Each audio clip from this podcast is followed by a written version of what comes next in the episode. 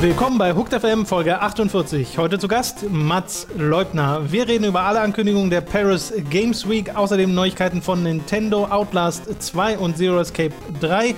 Dann die Spiele Project Zero, Attack, Prison Architect, The Vanishing of Ethan Carter und Batman Arkham Knight für PC.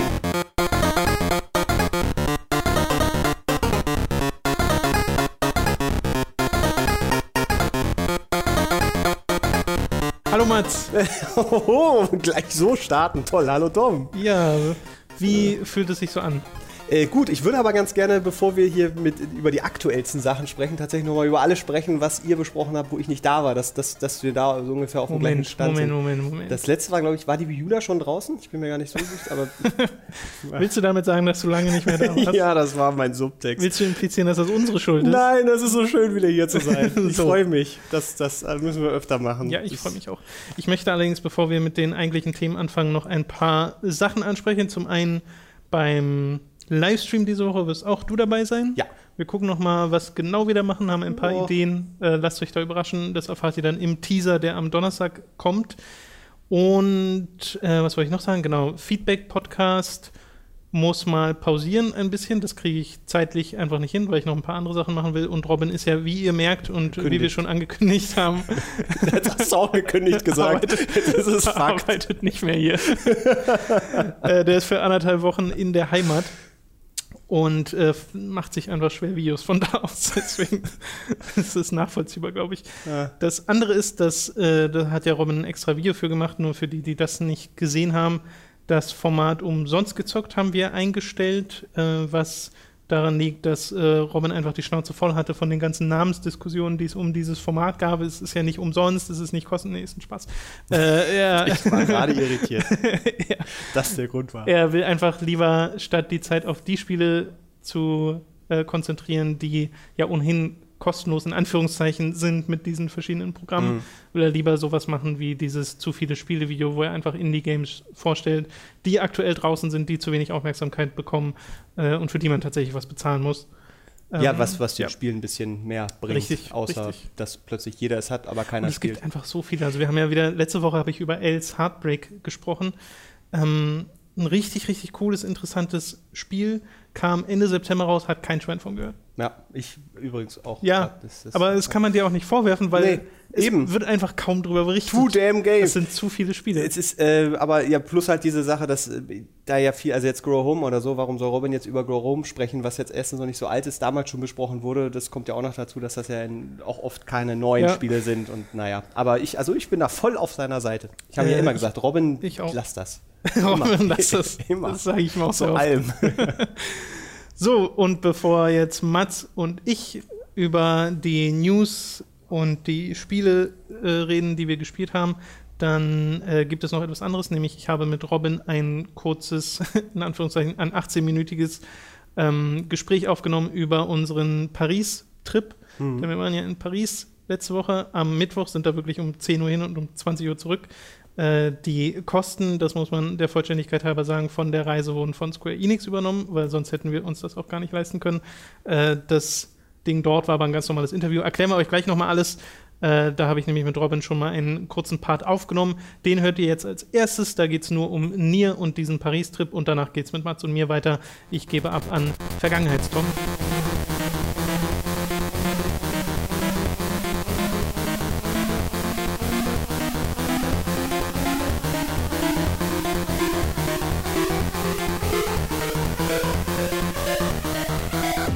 Hallo Zukunftstom, ich habe hier noch Vergangenheitsrobin neben mir sitzen und wir reden jetzt ein bisschen über Nier, denn das machen wir so gern und wenn wir es jetzt nicht tun, dann wäre das erst in drei Wochen oder so wieder möglich und so lange wollen wir nicht warten und so lange wollt ihr auch nicht warten, denn ihr wollt ja sicherlich wissen, wie es zu unserem äh, etwas spontanen Interview mit Yoko Taro und Yosuke Saito zu Nier Automata kam.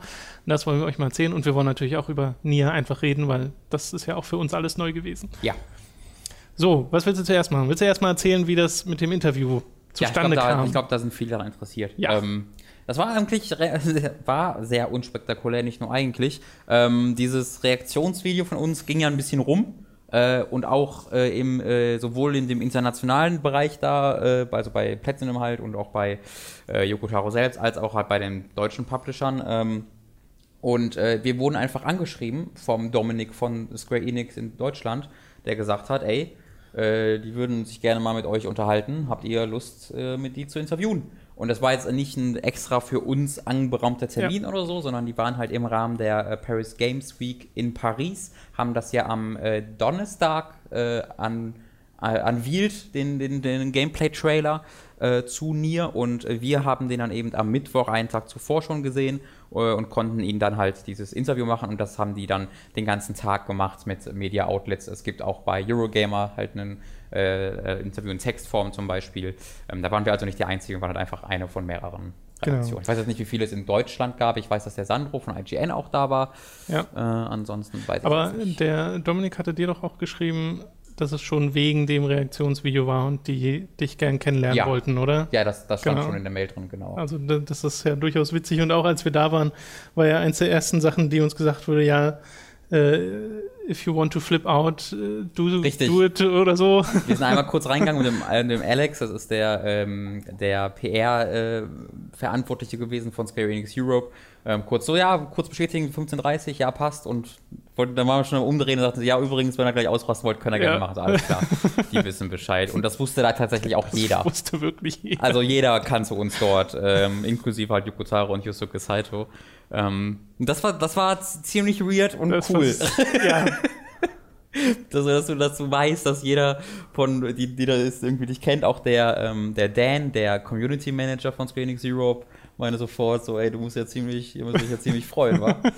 ähm, und er hat auch ganz die Kamera laufen als wir uns den Trailer das erste Mal angeguckt haben. Also ja vielleicht haben sie noch mal so ein Ausflip-Ding erwartet, aber da waren wir ja recht geerdet. Ja, ich habe gestern mit, mit sehr offenem Mund halt da gesessen, weil ich diesen, die, ich, ich finde diesen Reveal-Trailer, also es ist, es ist einfach alles, was ich mir jemals, ja, es ist mehr, als ich mir davon erhofft Genau, habe. naja, äh, darüber können wir jetzt gleich äh, im fließenden Übergang reden, weil der Trailer im Endeffekt bestätigt hat, was man sich gewünscht hat, was man aber selbst schon kaum noch, also man erwartet ja ohnehin nicht wirklich, dass Platinum Games und der Yokotaro ein neues Nier machen und dann Ja. ist es trotzdem passiert. Äh, man erwartet dann aber noch weniger, dass man in dem Trailer sowohl zu gleichen Teilen Platinum Games sieht, als auch Nier. Ja. Also das ist äh, halt so mega faszinierend gewesen, weil zum einen hast du halt dieses Gameplay, 60 Frames die Sekunde, super schnelle, schnelles Action-Geschnetzel, wo du halt sofort sagst, ja, Platinum Games. Und so Elemente wie diese Bullet-Hell-Passagen und die Roboter an und für sich sehen halt total nach Nier. Das ganze Design sieht nach Nier aus. Äh, Ich finde, man merkt aber auch den Einschlag von dem, ich weiß jetzt leider nicht mehr, wie heißt, von dem äh, Art Designer, der auch an Bravely Ja. Default und sowas gearbeitet hat oder an Vagrant Story, äh, gerade im Hauptcharakter. Aber ja, das wirkt einfach sehr, sehr ansprechend und das, obwohl in dem Trailer gerade mal zwei Räume quasi gezeigt werden. Ja. Es wird ein so ein Innenraum, Maschineninnenraum gezeigt und ein kleines Außengebiet.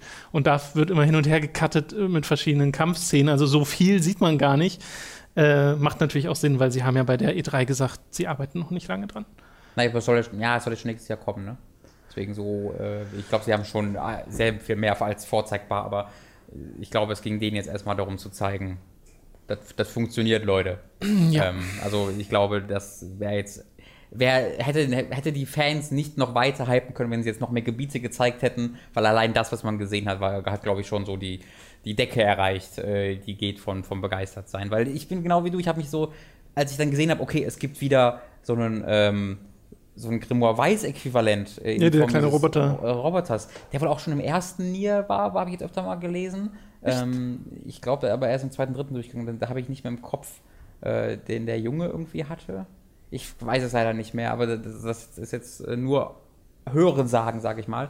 Ähm, äh, und dass der sich halt genauso, dass er sich genauso spielt anscheinend wie Grimmer weiß, dass aus dem halt diese Kugeln rausgeschossen werden und diese Kugeln sehen genauso aus ähm, und die Bullet Hell Passagen sehen genauso aus. Ich glaube übrigens, das, was mit dem Roboter, der Roboter, den man am Ende vom Trailer sieht, der etwas größere, oder den man auch mittendrin sieht, der sieht halt so aus wie der eine Automaton aus Nier. Den, Ach so, mein, ach, der ist das gemeint. also ich glaube, das ist gemeint, weil ich glaube, so einen Okay. kleinen Roboter gab es nicht. Okay, ja. Ähm, und mit dem ähm, habe ich ja auch gefragt, mit dem wird man auch ähm, sich unterhalten können. Also es ist nicht nur Ja. ein Gameplay-Element, sondern es ist auch wieder ein Charakter, ähm, was ich interessant finde. Du bist halt mit einem, du bist halt als Android unterwegs mit einem Roboter. Also was das für Gespräche werden, die die zwei führen werden, äh, finde ich ziemlich, ziemlich interessant. Genau, das muss man ja dazu sagen. Die grundlegende Story ist ja auch bekannt und die ist ja, äh, Aliens kommen auf die Erde und die Menschheit muss auf den Mond fliehen und, Und das, schickt, genau, das ist schon alles passiert. genau, und das ist alles schon passiert und schickt, die Menschheit schickt vom Mond aus äh, eben diese Androiden wie 2B, also das, der Hauptcharakter heißt 2B, 2B, ähm, schickt die auf die Erde, um dagegen vorzugehen. To be or not to be? Ja, ja, das ist so obvious. Wer wird wohl das dramatischere Sci-Fi-Spiel machen, ob Menschen auch, ob Roboter auch Menschen sein können? Ja, David stimmt. Cage die- oder Yoko Taro? Ich habe noch nicht über die Parallele danach gedacht, Ja. aber ich kann mir vorstellen, dass, naja, egal. Ähm, ich finde halt das so witzig, das klingt so toll. Äh, Aliens kommen auf die Erde und Menschen fliehen auf den Mond und äh, dann sind noch Roboter übrig. Aber wenn du, wenn, du Wenn, ich, wenn das nicht von Yoko Taro kommen würde, würde ich, glaube ich, nur mit dem Kopf schütteln. Ja, ja. Aber hier weiß ich halt genau, und äh, so geht es ja wahrscheinlich auch, dieser ganz grundlegende Szenario-Backdrop wird wahrscheinlich gar keine so große Ja, Rolle genau. spielen im gesamten, in der Geschichte. Deswegen bin ich bin auch sehr interessiert daran, ob es das überhaupt angesprochen wird, weil dieser Ja. Story-Backdrop ergibt ja null Sinn, wenn man sich die Story von Nier in den Kopf ruft, äh, auch das Ende von Nier. Ähm, das geht in keinster Weise damit zusammen, dass die Menschen irgendwie auf den Mond fliegen und äh, Alien, also Aliens können natürlich immer landen, das kann man natürlich nie ausschließen, aber dass es Menschen Ja. auf dem Mond gibt, das ist eigentlich nur schwer in Zusammenhang zu bringen mit äh, dem ersten Nier. Ähm, da wollte er aber noch nicht sagen. Also er hat gesagt, ich möchte bitte, dass man sich das Spiel für 60 Euro Retailpreis kauft, um das herauszufinden. ähm, ich, bin, ich kann mir sehr gut vorstellen, dass das nie angesprochen wird, dass das nur so halb viel Sinn ergibt. Kann sein, das werden wir jetzt sehen. Ja. Man hat auch so Sachen gesehen wie diese schwebende Waffe, die äh, Tobi da hinter sich trägt, Mhm. die auch manchmal eine andere ist. Also es gibt so, sie hat immer zwei Waffen dabei, mit der einen kämpft sie und die eine scheint nur hinter ihr zu schweben oder vielleicht benutzt sie die für Special Moves oder sowas. Ich hoffe, sie spricht. Äh, und die eine Waffe sieht aus wie das Broadsword, was auch Nier Mhm, in ja. Teil 1 hatte. Also auch da weiß, was da die Verbindung ist, aber kann auch sein, dass das einfach so eine oberflächliche Anspielung ist. Mhm. Äh, keine Ahnung. Es sieht man noch irgendwas? Die Emil-Gesichter hast du ja angesprochen im Interview. Genau, Also, Emil gibt es als Charakter, er sagte, es ist eine minor Role, also nur eine kleinere Rolle übernimmt er, aber offensichtlich ist die nicht so ganz klein, weil einfach alle Gegner aussehen wie Emil. Ähm, und er läuft immer mit seiner Emilio-Maske rum, um dieses Spiel zu bewerben. Das wird auch kein großer Zufall sein, überall äh, in dem Raum, oder es gab in dem Raum ein paar Kürbisköpfe in Emil-Form und so, das war sehr schön äh, designt, dieser Raum. Ähm, was ich halt mit, in, also super interessant fand wirklich in dem Interview war, dass mich der Producer von sich aus berichtigt hat, dass das nicht PS4-exklusiv ist. Ja. Oder dass sie da zumindest nichts bestätigen wollen. Weil da gab es jetzt auch immer wieder voll sich widersprechende Informationen. Der Dan, der Community Manager, den wir da auch getroffen hatten, ähm, der hatte zum Beispiel im PlayStation-Blog geschrieben, das ist PS4-exklusiv. Im Kommentar, aber dann eine Stunde später das halt berichtigt, wo er sagt, okay, nein, es kommt gerade nur für PS4. Also wir haben es halt für nichts anderes angekündigt. Ähm, das klang dann auch so, als ob dann vielleicht er das geschrieben hat und dann irgendwie berichtigt wurde und er das dann deswegen verbessert hat.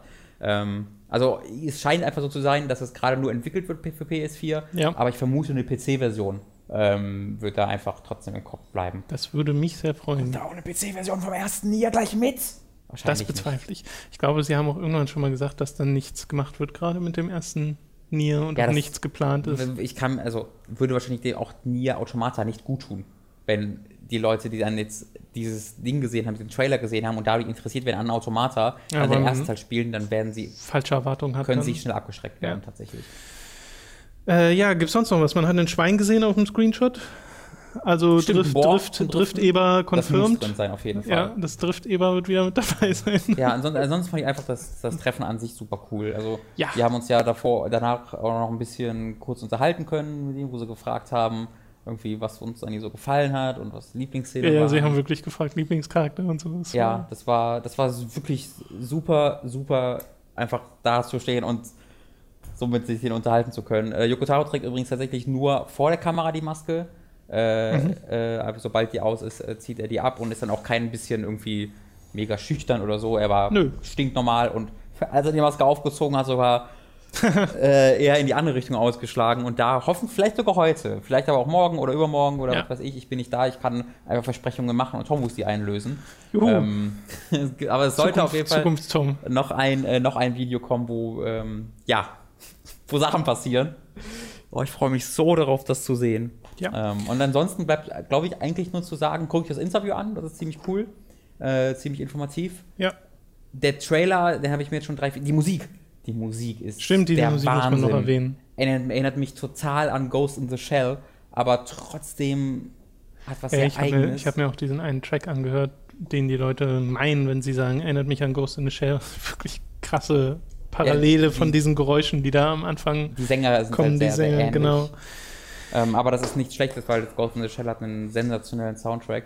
Ähm, und wir wissen ja auch, also da mache ich mir gar keine Sorgen, dass das irgendwie jetzt, oh, das ist eine Kopie oder was weiß ich. Nein. Und ich meine, der Trailer sieht jetzt sehr aus wie ein Actionspiel, ein reines, aber sie haben, und das haben sie auch schon direkt auf dem PlayStation-Blog in dem Reveal-Post geschrieben, es ist nach wie vor ein RPG Ja. mit dabei. Also dessen muss man sich halt bewusst sein. Der Trailer zeigt davon jetzt halt noch nichts, der zeigt nur diesen einen Charakter, dieser einen Action-Part und mehr nicht. Ja, Yokotaro sagte auch, dass ist für ihn halt, dass er darauf Wert lag. Also, dass der Yusuke Saito immer ist, der ist, der eher sagt, okay, mach halt ein Actionspiel einfach. Ja. Und Yokotaro ist halt der, der dann lieber noch die offene Welt dazu haben will und so. Ähm, deswegen würde ich mir da auch keine Sorgen So, machen. kann ich noch das eine Zitat hier vorlesen von Eurogamer? Sehr, sehr gerne. Äh, von Yoko Taro. In einem Interview war es, ne? Mit äh, Das war in dem gleichen Eurogamer. Interview, das wir auch geführt haben. Also am gleichen Tag. Ich wollte gerade sagen, im gleichen Interview Die würde mich wundern. ja. Äh, er hat nämlich gesagt, All the time I spent on the original getting angry at the development team, obviously Platinum's removed that by working so well. So I spent that time drinking. In the end, it hasn't really changed how much uh, work I do, but when I drink, I make better games, so that's okay. Ja, er besäuft sich. Und er besäuft sich nicht nur alleine, sondern auch in diesem Interview erzählt er davon, wie er sich jetzt abends mit Kamiya besäuft. ja. Fucking Kamiya und Yoko Taro sitzen zusammen und betrinken sich und machen äh, schmutzige Witze. Da würde man gerne Mäuschen spielen. Aber nur, wenn man einen Dolmetscher-Mäuschen neben sich hat. Dafür würde ich auch, also wenn ich wüsste, so im, im Februar haben wir einen Termin und du kannst mit denen abends trinken, würde ich die für äh, sechs Monate davor hier Pause machen und nur Japanisch lernen, damit ich dann daran teilnehmen kann. Und danach wieder vergessen, das wäre nur für diesen Abend. Sehr Das gut. also alles, äh, wirklich Tom, alles an dieser Entwicklung ist einfach Traum. Alles, was ich darüber höre, es ist einfach noch kein einziger Punkt, wo ich sage, okay, das könnte jetzt vielleicht da. Es ist alles, was ich höre, lässt mich noch Ja. gehypter werden oder eher noch mehr darauf freuen. Ähm, weil ich bin immer noch, ich habe immer noch im Kopf so, selbst wenn es scheiße wird, dann ist es immer noch eine Geschichte von Yoko Taro. Schlechter als Draken 3 kann es nicht werden und ich mag auch Draken 3, äh, Draken 3 voll gerne. Deswegen ist es gibt da also es gibt nur sehr, sehr wenige Situationen, wo ich mir vorstellen kann, dass ich da einfach keinen Spaß dran habe an Ja. dem Spiel. Und deswegen kann ich mich da so sehr äh, frei darauf freuen. Was sie auch in einem Interview gesagt haben, ist, dass das in etwa gleichzeitig mit Final Fantasy 15 rauskommen soll, wo ich mir immer noch nicht ganz sicher bin, ob es vielleicht ein Witz war. Also Aber es klang es im Interview nicht so wirklich wie ein Witz, aber äh, so hundertprozentig ernst war es, glaube ich, auch nicht. Es könnte, es könnte, also er hat halt Ich glaube, nach- sie haben einfach keinen Release-Termin außerhalb Jahr 2016 irgendwann. Ja, das kann natürlich. Ja, Ich glaube, Final Fantasy 15 hat auch keinen weiteren Release-Termin. Naja, also ich kann mir schon vorstellen, dass der Producer, als jemand, der auch einer der Chefs von, also Yosuke Saito ist halt ähm, bekannt durch seine, durch die Dragon Quest Spiele, nee, Dragon Quest. Dragon Quest Spiele, ja, Äh, dafür, dafür ist der verantwortliche Producer, ähm, deswegen der wird schon sehr gut informiert sein bei Square Enix und wenn es dann einen internen, was es ja auf jeden Fall gibt, eine interne Projektion, wann Final Fantasy 15 rauskommt. Also ich habe halt so verstanden, dass er wusste, wann Final Fantasy 15 rauskommen soll und er beim Producer, also bei den, äh, oder bei den PR-Leuten, die noch dahinter standen, gefragt hat, was gerade die öffentliche Info ist, wann Ja. 15 rauskommt. Ähm, und dann konnte er deswegen nicht genauer werden. So, so klang es für mich, aber das ist auch reine Spekulation.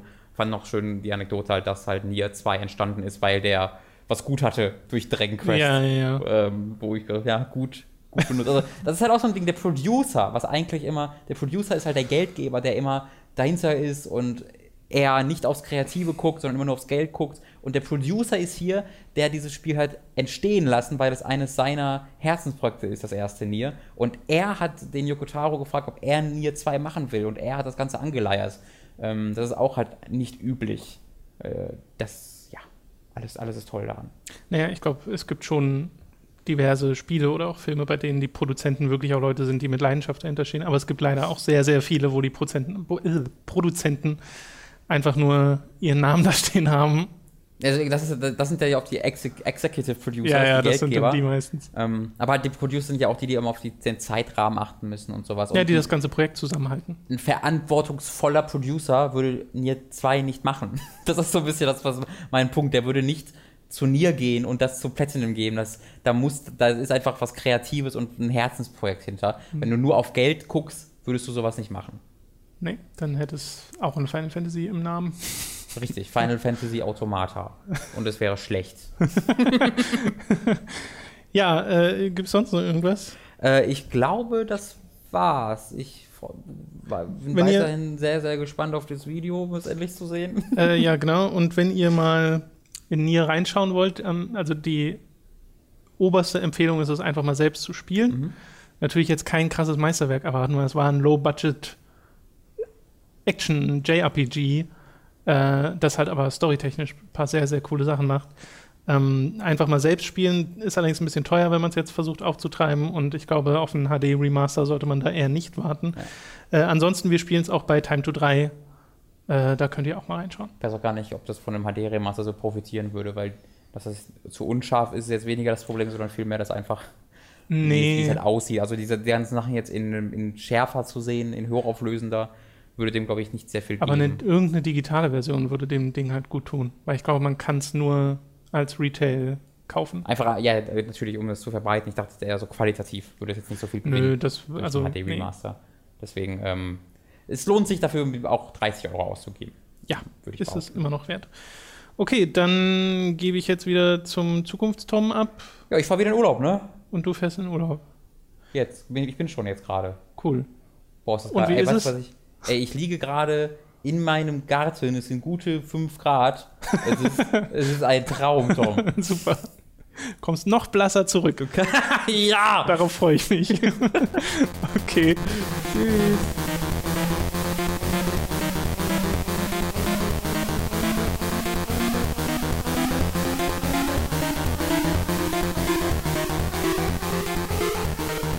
Da sind wir wieder. Mats will sich nochmal neu vorstellen. Die Leute haben bestimmt vergessen, dass du hier bist. Ja, hallo, mein Name ist Mats. Äh, Meine Hobbys sind am Strand Tennis spielen und äh, Motocross gucken. Das ist eigentlich alles. Gelogen. Man, alles, ja, erstens gelogen und zweitens ist das alles, was man zu mir wissen muss. Sehr schön. Ja, das war sehr interessant, was ihr da, äh, nehme ich an. Ne? Fand ich auch. Toll.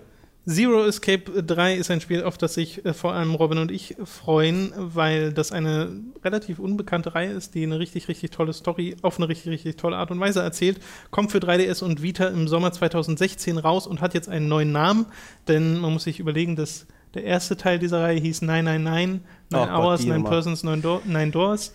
Der zweite Teil hieß Zero Escape, Doppelpunkt Virtue's Last Reward. Und ich glaube, in Europa hieß es nur Virtue's Last Reward. Irgendwie so war das. Und der dritte wurde erst als Zero Escape 3, glaube ich, benannt. Jetzt heißt er aber Zero Time Dilemma. So, Zero Escape Zero wäre auch ein- gut ein- gewesen, weil vielleicht Reboot. ja, es ist ein bisschen verwirrend, aber Zero Escape. das ist jetzt der Name, den äh, das Spiel im Westen trägt. Wie gesagt, kommt im Sommer 2016 raus. Mehr Neues gibt es dazu, glaube ich, nicht. Wollte ich einfach nur mal äh, über Zero, Zero Escape muss man einfach ab und zu erwähnen. Geht es einem besser? Ja, ich, also das Einzige, was ich von dem Spiel tatsächlich kenne, sind diese unglaublichen Namen, weil ich die damals, als ich noch bei GameStop gearbeitet habe, immer diese Mhm. Hüllen umsortiert habe, weil kein Schwein die gekauft hat. Beziehungsweise wenn, dann immer irgendwie vorbestellt, eine Ja. einzige Person. Und dann waren immer diese ewigen Namensketten Genau. und das war alles ganz furchtbar. Also jetzt ein Spiel, zu, bei dem wir beide, glaube ich, zumindest interessiert sind, nämlich der Nachfolger zu Outlast wurde angekündigt. Mhm. Outlast 2 heißt das Spiel wirklich einfach nur, da bin ich sehr dankbar für. Äh, Gibt es ja nicht mehr so häufig. Noch. Ja, ich glaube, es, es hat schon Naja, das kriegt noch einen Logo und so. Untertitel. Das kriegt garantiert noch einen Untertitel. Okay, Mats sagt, es kriegt noch einen Untertitel. Ja. Es kommt wieder vom gleichen Entwickler von Red Barrel Games, die gesagt haben, dass sie das Setting wechseln, äh, also nicht mehr irgendwie so ein, so ein Asylum, so ein Sanatorium, sondern etwas anderes. Was es ist, weiß man auch noch nicht. Sie sagen aber, dass es wieder dieses Gimmick geben wird, der Kamera mit Nachtsicht und sowas. Es wäre auch seltsam, wenn die das jetzt fallen lassen würden. Ist so das definierende Ding. ne? Ja, das, ja, ich hatte als allererstes, als ich nur irgendwie von Outlast 2 gehört habe, dachte ich so, ah, wäre cool, wenn sie mal, keine Ahnung, ins Jahr 1800 noch was gehen würden. Und so. Und dann äh, dachte ich, ja, das könnte aber auch schwierig werden Ja. ohne Kamera oder so eine selbstgebaute oder irgendeine Geschichte mit Zeitreise. Da fällt einem die Kamera in die Zeitreisemaschine und äh, plötzlich sitzt sie dann im Jahr 1800. Und das ist Ja. ähm, ja. So, ich muss kurz unterbrechen. Wir, wir, ich sehe nämlich gerade, dass unsere Aufnahme auf Audition gestoppt hat, auf, Aud äh, auf Audacity noch weiterläuft. Gut, dass ich doppelt, Wow. doppelt aufnehme, aber ich pausiere diese Aufnahme mal kurz und starte sie kurz neu. Aufnahme läuft wieder. Outlast 2. Ja. Was hast du gerade gesagt? äh, ich war bei Zeitreisen und 1800 noch was. Nee, also ich, ich äh, freue mich da tatsächlich äh, drüber und auch ein bisschen drauf. Äh, Dieser Teaser, den man da sieht, der hat außer ein brennendes, umgedrehtes Kreuz.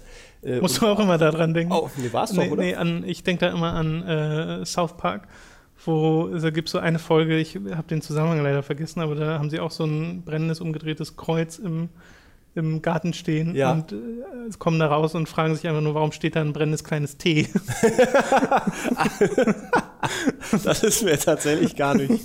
Ja, okay, sehr schön. Daran muss ich Ähm, immer denken. Also ich, ich nehme an, es hat irgendwas mit Satanisten zu tun, es wird Monster Könnte geben sein. und äh, ich, ich erwarte aber, dass sie tatsächlich ein paar neue Ideen haben, wobei ähm, der, der, der DLC zu Outlast ja tatsächlich auch schon gezeigt hat, dass sie da noch ein paar, paar Ideen haben. Also den, Hast du ihn mal weitergespielt? Ich habe den tatsächlich ein bisschen weitergespielt, aber ich habe es nicht mehr ertragen. Es, es war an einem Punkt, wo What? ich, wo ich keine Lust mehr hatte, mich abends äh, Okay. psychisch vorm Schlafengehen noch so kaputt zu machen, dass ich dann die Augen nicht mehr zukriege. Fand ich aber, da hat man schon gemerkt, dass da noch ein bisschen mehr drin steckt und dass Ja. sie sich nicht nur ausruhen auf diesem, ah, wir haben diese Kamera und irgendwie die Okay. ganze Zeit billige Chock-Effekte. Und mir hat Outlast ja tatsächlich auch äh, Spaß gemacht, trotz der Schwächen. die Ja, mir hat es auch Spaß gemacht, aber es ist halt, hat halt sehr stark angefangen und dann auch sehr Ja. stark nachgelassen. Ja, und ich hoffe, dass sie das hinkriegen, dass sich der Horror frisch anfühlt, weil in Outlast gab es halt so Sachen wie den, ein, ein Verfolger sozusagen, ein, eine Art Mhm. Predator, der immer hinter dir war, gegen den du dich nicht wehren konntest. Und den, dessen Erscheinen konnte man auf den Punkt vorhersagen. Ja. So berechenbar wurde das mit der Du bist Zeit. in einen Levelabschnitt gekommen, wo Ja. du dachtest, ah, hier kann man sich also, ah, da ist er. Genau. Ähm, das, was, was mir übrigens bei Outlast 2 noch in den Sinn gekommen ist, da das ja was Mitte, nee, Fall 2016 stand. Genau, im ich? Herbst. Äh, ich glaube, das wird VR-Unterstützung bekommen und Höchstwahrscheinlich, das kann ich mir kann ich sehr, mir sehr gut vorstellen. vorstellen, dass Ja. Outlast davon richtig, richtig profitieren wird. Also könnte sein, dass vielleicht das so das. Ich weiß nicht ganz, ob wir so profitieren von den ganzen Horrorspielen, die dann über VR erscheinen, was Ja. so Lebenserwartung angeht. ja, das, äh, ja. Erscheint für PC, PS4 und die One. Also komplett abgedeckt, plattformtechnisch.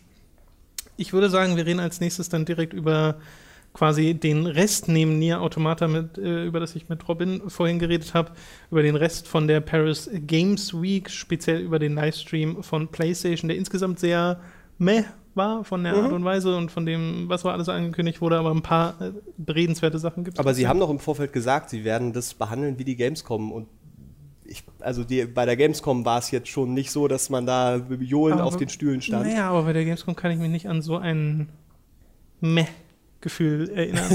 ich glaube, die hat mich durchweg besser unterhalten. Weil da ja Ja. auch so Sachen drin waren wie Bloodborne und sowas. Und das ist. Ja, vielleicht, ja, okay, gut. Das, das, also ich, ich habe tatsächlich nicht so viel erwartet. Ich habe den, den Hype, der sich aufgebaut hat, irgendwie vorneweg auch nicht so ganz verstanden. Nö, so Ähm. richtigen Hype hatten wir auch nicht, aber es war halt einfach, es sind ein paar Sachen dabei gewesen, die sind halt wirklich. Der, Ja. äh, erstmal der Präsentator, der, ich was war das, Europa. Irgendwas von Sony Mhm. war nicht so gut geeignet als äh, Hauptsprecher für die Bühne und dann wurde 20 Minuten über Gran Turismo Sports. Sports geredet, ähm, ohne über das Spiel zu reden, Ja. sondern nur über die ganzen Events drumherum. Und das ist so, es ist halt Gran Turismo ja. jetzt mit. Damit hätten wir Gran Turismo Neu. auch direkt abgedeckt, weil ich glaube, wir sind da beide ein bisschen raus. Ja, Und es gibt die, auch die ganze nichts. Serie ist, glaube ich, also seit welchem Teil interessiert die Serie noch wirklich groß? Ja, also ich glaube, ein bisschen totgelaufen. Teil leider. 5 hatte halt einen krassen Hype, war dann so mega lang in Entwicklung und hat dann, glaube ich, viele Leute enttäuscht. Ja, Und dann kam ja. plötzlich irgendwie dazwischen Teil 6 und jetzt kommt Sports, aber, aber ich bin Der siebte ist, äh, in dem Zuge können wir dann auch gleich noch über Drive Club Bikes reden. Ähm, Ja, rede mal. ja, sieht gut aus. äh, statt Autos gibt es jetzt Motorräder. ja, Und es ist Standalone. ja, Das haben sie auch gesagt. toll. Genau, ein paar der kleineren anderen Ankündigungen in diesem Stream war unter anderem das Release-Datum für No Man's Sky, Juni 2016. Robin und ich, wir haben da schon ein System äh, quasi draus gemacht, der Prä- und Post-No Man's Sky-Ära, weil alles, was Mhm. noch prä-No Man's Sky rauskommt, hätten wir nicht gedacht, dass es noch rauskommt vor No Man's Sky, als No Man's Sky 2013 angekündigt wurde.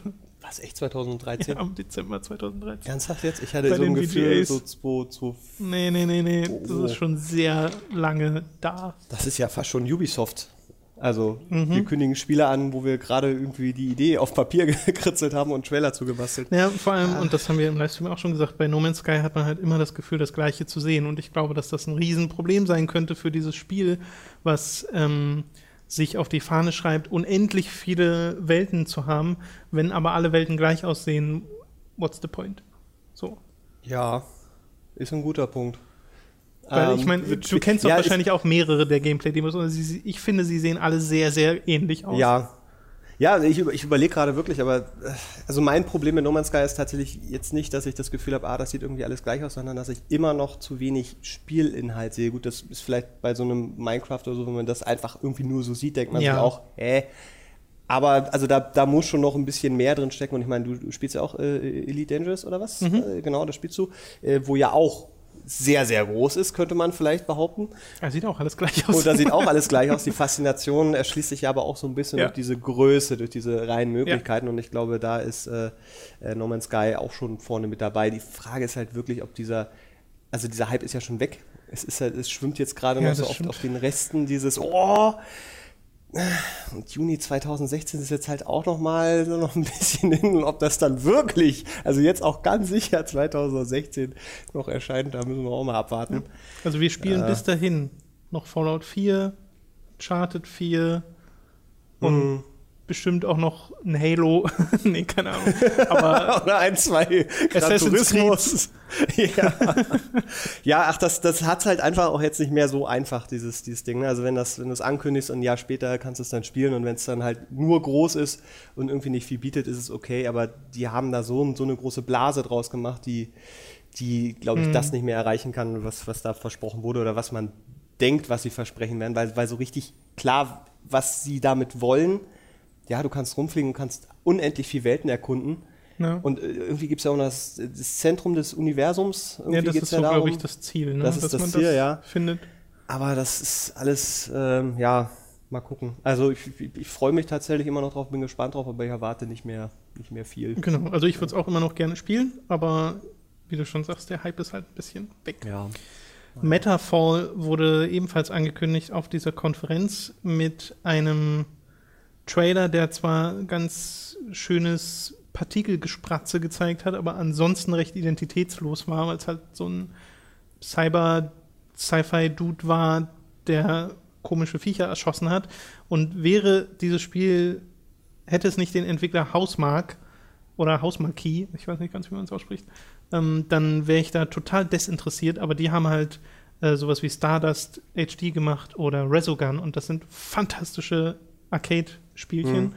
Äh, Gerade Resogun auf der PS4 hat mich total begeistert, aber ich weiß nicht so ganz, was das werden soll. Sie nennen es halt einen, Action-Titel, einen schnellen, aber wie genau der sich spielen wird, keine Ahnung. Ich habe aber so die Vermutung, es wird geschossen in einem Science-Fiction-Kontext Ja, ja. mit Waffen und es darf geschwebt werden. Aber die haben halt bisher immer so Side-Scroller gemacht, Ja, deswegen, weißt du? Deswegen Es sah aber auch sehr sidescrollig Ja, aus, ja, weil er man- immer auf so einer Ja. Ebene lang weiß, gelaufen ist. Deswegen gehe ich mal davon aus, dass es sowas wird. Aber war tatsächlich witzlos. Also sehr zum Gähnen irgendwie. Ja, Aber- ich glaube auch, dass sie, die, also weiß nicht, da dann lieber Gameplay zeigen als so einen Genau. Wenig sagenden Trailer. Dreams haben sie ebenfalls gezeigt, Media Molecule.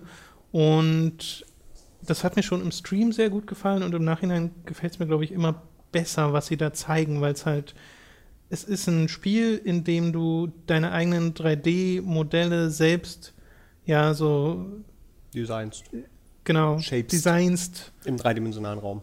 Wie, wie, was ist Baut, denn bastelt, Skulptur? Was ist denn das Verb zu Skulptur? skulpturieren. Skulpt Wenn wir jetzt Robin hätten, der wüsste, der wüsste sechs Wörter, wie man das benennen könnte.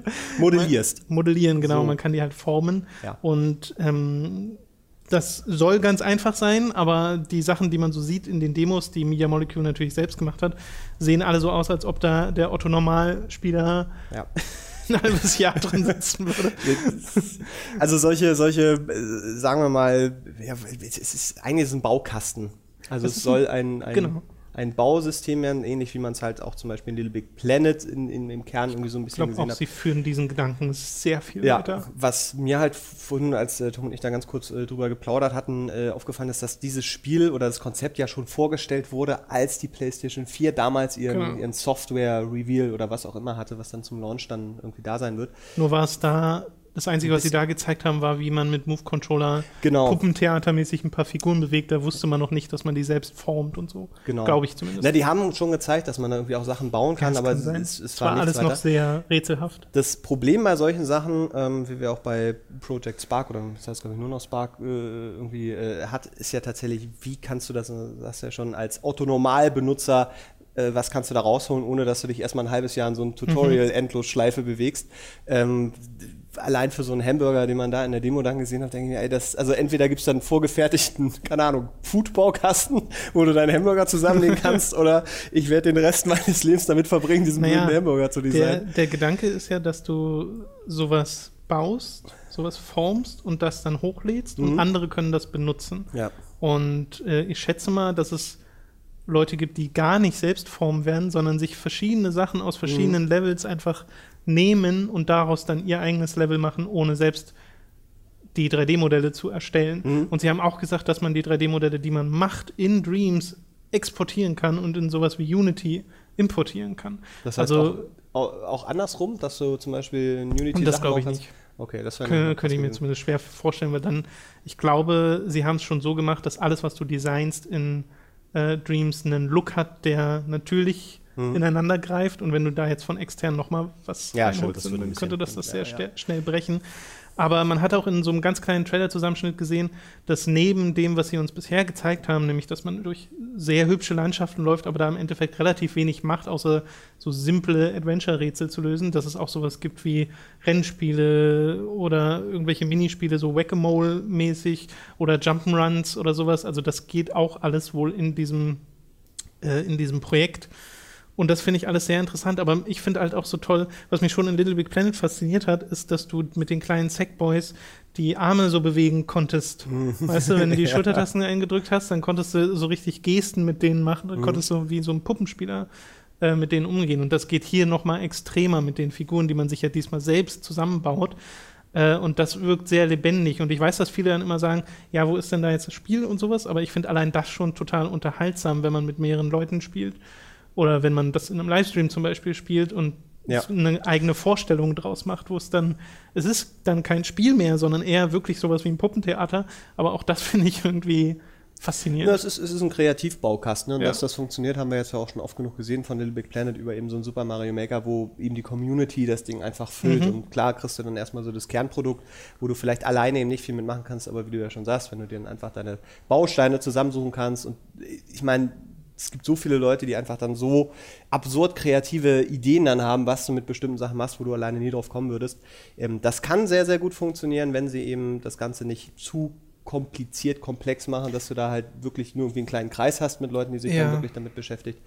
Aber ähm, Das ist, finde ich, für mich auch noch die größte Frage, weil Little Big Planet 1 und 2 habe ich super gerne gespielt und habe da auch selbst Levels gebaut, vor allem noch im ersten Teil. Ähm, aber es wurde mir zu komplex, als Mhm. dass ich mal eben so einen Level bauen konnte, weil die Tutorials, die du da bekommen hast, die waren, es haben wirklich viele, viele Stunden gefüllt, wenn du die nicht nur dir anhören und durchmachen wolltest, sondern es auch wirklich lernen und verinnerlichen wolltest, was du da alles machen kannst. Es hat natürlich dazu geführt, dass die Leute, die das konnten, richtig, richtig krasse Community-Levels gebaut haben, Mhm. die das übertroffen haben, was Media Molecule selbst gebastelt hat als Hauptstory in dem Spiel. Und ähm, ich hoffe, dass sie diese Komplexität oder diese Art und Weise, wie man Sachen baut, erleichtern in Dreams. Und das sieht ja auch so aus, weil sie ja sagen, man formt das alles mit Bewegungssteuerung und das soll irgendwie Mhm. total intuitiv gehen und so. Steht natürlich noch aus, wie das dann tatsächlich ist, wenn da ein Spieler seine Hände dran hat, der vielleicht noch nie irgendwas mit 3D-Modellen zu tun hat.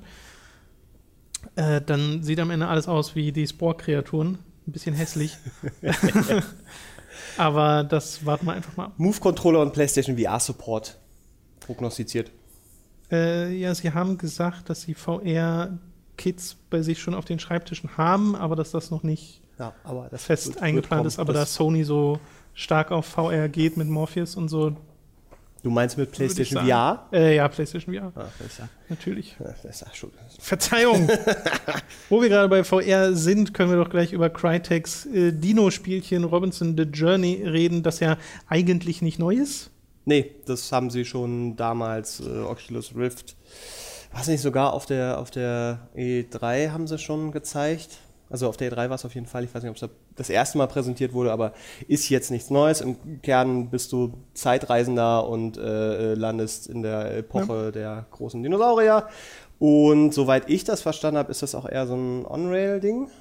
Also eher so eine Journey in Anführungszeichen, dass du da nicht groß rumläufst, sondern halt, ähm, keine Ahnung, rumsitzt und guckst, wie Dinosaurier um dich rum agieren und dann hast du so ein paar Interaktionsmöglichkeiten, aber es ist jetzt nicht so, dass du wohl da komplett frei rumläufst ähm, und äh, quasi so Sandbox-mäßig in der Okay. Welt mit ganz vielen Dinosauriern, ähm, sondern es ist mehr so eine Experience. Zumindest ist das so, wie ich es verstanden habe. Kann auch sein, dass ich da völlig daneben liege, aber zumindest sah Äh, das bisher würde immer zumindest so aus. auch im Trailer, im Trailer dazu passen. Ähm, bei mir ist es so, ich finde faszinierend, wie viele dieser oder wie Dino-Spiele, wenn sie denn mal kommen, immer diesen Sci-Fi-Einschlag bekommen, weil hier hast du ja auch so einen Wheatley-Charakter, der Mhm. neben dir schwebt, so ein kleiner Roboter und bei Ark Survival Evolved, was auf Steam total abgeht, hast du auch diese mega Cyber-Elemente mit drin. Das turnt mich immer total ab. Ich will immer so pure, pures Dino, pure Dino-Erfahrung haben, ohne dass da jetzt irgendwelche Sci-Fi-Elemente reinkommen. Sowas Da gibt's kommt ja irgendwie nicht. Ubisoft jetzt zu Wobei ich mir das, das sah auf jeden Fall technisch schon sehr imposant aus, was sie gezeigt haben. ja. Heißt äh, Robinson übrigens. Genau. Robinson Und was ich, Journey. was ich sehr schade fand, dass sie da Robinson mit I und nicht mit Y geschrieben haben, weil ja Crytek mit der Cry Engine. Ja, so. war, ich, war ich ein bisschen enttäuscht. Stimmt. Da hat sich bestimmt auch schon irgendjemand geärgert. Ja. Aber jetzt, jetzt ist es Robinson. spät. Ja, Robinson. Das Ähm, war das eine VR-Ding. Willst du da noch irgendwas? Also, Ich, äh, wenn wir über diese VR-Sache, also PlayStation VR noch ein bisschen, bisschen quatschen würden, ähm, weil also ich, ich habe mir jetzt vorhin noch mal diese, den, den Sektor, diesen 15 Minuten Part äh, angeguckt, wo sie über PlayStation VR gesprochen haben, ähm, wo sie unter anderem auch noch mal das, äh, oh Gott, was ist denn das, dieses Robot Sports Ding Ja. gezeigt haben. Ähm, wo ich ehrlich gesagt so das Gähnen kriege, äh, zumal auch äh, sich für mich nicht erschließt, wie sie drauf kommen, dass das wirklich so eine Killer-App ist, womit man so eine PlayStation VR irgendwie äh, vermitteln kann, weil das es sieht erstmal nach 0815 Mac-Action aus, das ist klar, es funktioniert schnell, aber ähm, warum das jetzt davon profitiert, dass ich jetzt diese blöde Brille für, keine Ahnung, 400 Dollar oder Euro auf dem Kopf Ja. habe, das habe ich wirklich nicht verstanden. Also ich, ich hoffe, dass, dass auch Sony sich noch ein bisschen mehr Gedanken macht, wenn es darum geht, okay, warum so, möchten wir jetzt, dass ihr das kauft oder was ist jetzt dieser ganz große äh, Wow-Faktor und das ist ja auch dieses, dieses Robinson-Ding. Ja, sicher, es ist cool, aber es ist nichts, wofür ich jetzt wirklich viel Geld ausgeben würde, sondern es ist mehr so ein, so ein man probiert es mal aus, ist Ja. begeistert, wie, wie hoch die Immersion ist und wie krass sich das anfühlt. Aber ich habe immer noch kein Produkt, kein Spiel gesehen, wo ich sage, geil. Geil, geil, geil. auch nicht Until auf Dawn, Rush of Blood. Oh Gott, da ehrlich gesagt war, war ich so raus, als ich äh, gehört habe, ja, wir machen da einen Rail-Shooter draus. Ich? Until Dawn, ein Rail-Shooter für PlayStation VR? Gut, hat jetzt nichts mit dem, äh, mit, mit dem Entwickler irgendwie zu tun, sondern ist ja einfach nur, hey, wir haben ja, Ja. Until Dawn, was total abgeht äh, hier. Ähm, Also eine es- Geisterbahn. ja, es ist eine Geisterbahn. Das ist ja auch okay. Also ich sage ja nicht, dass das schlecht ist oder dass man da dann keinen Spaß dran haben kann. Aber das sind für mich alles Gimmicks im Moment. Und äh, wenn wir eine Sache gelernt haben von Nintendo, ist es, dass Gimmicks nicht funktionieren als das Verkaufsargument. Ähm, und ich halte von, von, von VR wirklich eine Menge. Ähm, da geht ganz, ganz viel. Es wirkt aber gerade so, als würden sie alle mit so längeren Stöcken im Nebel rumstochern und irgendwie gucken, ob irgendwo was zurückkommt oder ob, ob da vielleicht irgendwas Ja. ist. Keiner weiß so richtig, wie man das jetzt äh, richtig vermarktet, weil auch diese, diese, diese reine optische Werbekampagne, wo man halt die Gesichter der Leute sieht und die haben halt diese äh, Leuchtringe um die Augen, was dann mehr oder weniger symbolisieren soll, aha, die sind da jetzt drin. Das wirkt alles gerade noch so ein bisschen unbeholfen. Das funktioniert, wenn man das an Leute bringt, die irgendwie schon wissen, was es ist, aber alles andere Ja, ist noch ist ein sehr. bisschen komisch, aber die ganze VR-Maschinerie ist sowieso an einem Punkt angekommen, bei dem ich mir sage, okay, ich will, eigentlich muss ich nicht mehr drüber hören. Ich würde nur einfach gerne mal eins dieser Dinger haben. Um dann was zu machen?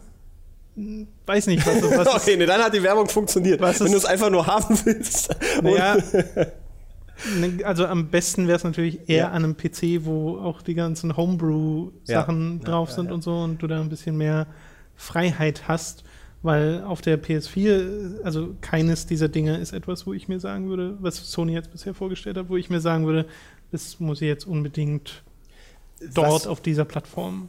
Was sehr cool ist, ist haben. tatsächlich die Integration ähm, der Move-Controller. Das haben sie mit dieser ähm, Heist-Autobahn-Escape-Szene Das ist ja auch sehr gezeigt. beliebt. Genau, weil das ähm, so dieses, ich meine, letztendlich nur im Auto sitzen und ballern. Ähm, aber dadurch, dass du diese Move-Controller hast, hast du eine Art Interaktionsmöglichkeit in der virtuellen Welt, die du woanders eher weniger hast. Ja.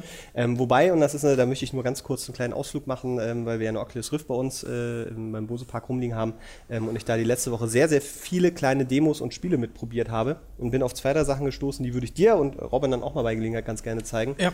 ähm, wo man dann merkt, wohin die Reise gehen kann aber solche Sachen hat man bisher noch nicht ähm, im, im großen Rahmen präsentiert bekommen. Also, äh, dass du zum Beispiel so eine Art Point-and-Click-Adventure als, als Virtual Reality-Ding machen kannst und das funktioniert, dass du auch im dreidimensionalen Raum mit einer Maus unglaublich gut interagieren kannst. Ähm, das zeigt dir im Moment halt irgendwie keiner, weil das nicht so spektakulär aussieht wie, oh, da ist ein riesiger Tyrannosaurus Ja. Rex und du kannst dich nicht bewegen und bla bla bla. Also da geht, da geht viel, aber ähm, ich meine, wir haben immer noch kein Release-Datum, was die PlayStation VR angeht. Wir haben auch noch keinen Preis. Wir haben eigentlich noch sehr wenig äh, so, außer dass es vielleicht Mitte 2016 und so. Ähm, ich glaube, sie haben sogar gesagt, erste, erste Quartal.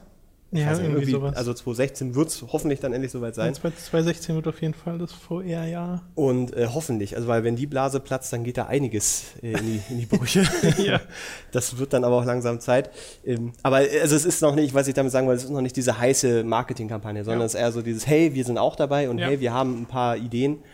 Aber so richtig umgehauen hat mich da immer noch nichts und äh, da kann auch ein Until Dawn Rail Shooter wenig Rasch auf Blatt. dran ändern. Ja, sehr merkwürdig. Reden wir doch ein bisschen über das ähm, bestimmt ganz toll wunderbare Detroit Become Human Höre ich da Von- Subtext. von Quantic Dream. David Cage hat sein nächstes Spiel vorgestellt, basierend auf der Tech-Demo von Kara, die 2012 erschien. Echt? Äh, ja, ist schon eine Weile her. So alt. Nehmen Sie sich jetzt dieses Konzept, nämlich dass es diesen Androiden gibt, Kara, die ausbricht aus ihrer Fabrik, in der sie gemacht wird, normalerweise als Dienstroboter und dann versucht, unter Menschen zu leben. Und in dem Trailer, der jetzt äh, veröffentlicht wurde, der Monolog sagt ja schon alles, dass sie jetzt anfängt zu fühlen und sowas und dass das ja doch ganz echt ist. Und David Cage will die Frage beantworten, was denn, was denn ein Mensch zu Mensch macht. Und Hat- auf diese Antwort bin ich schon sehr gespannt. Ein, ein sehr simples Thema wieder mal rausgeholt. David Cage nimmt wieder die einfachen Fragen des Lebens. Ja, oh Gott. Ähm, Wo fängt man da an? Also Ja. wir haben, äh, Robin und ich haben im Stream so ziemlich sofort auf Skepsis geschaltet, was natürlich daran liegt, dass man schon weiß, was Heavy Rain war und was Beyond Two Souls war. Und das waren nun mal klischeebeladene, vorhersehbare Geschichten, die einfach nicht sonderlich gut waren und im Falle von Beyond auch noch sehr langweilig.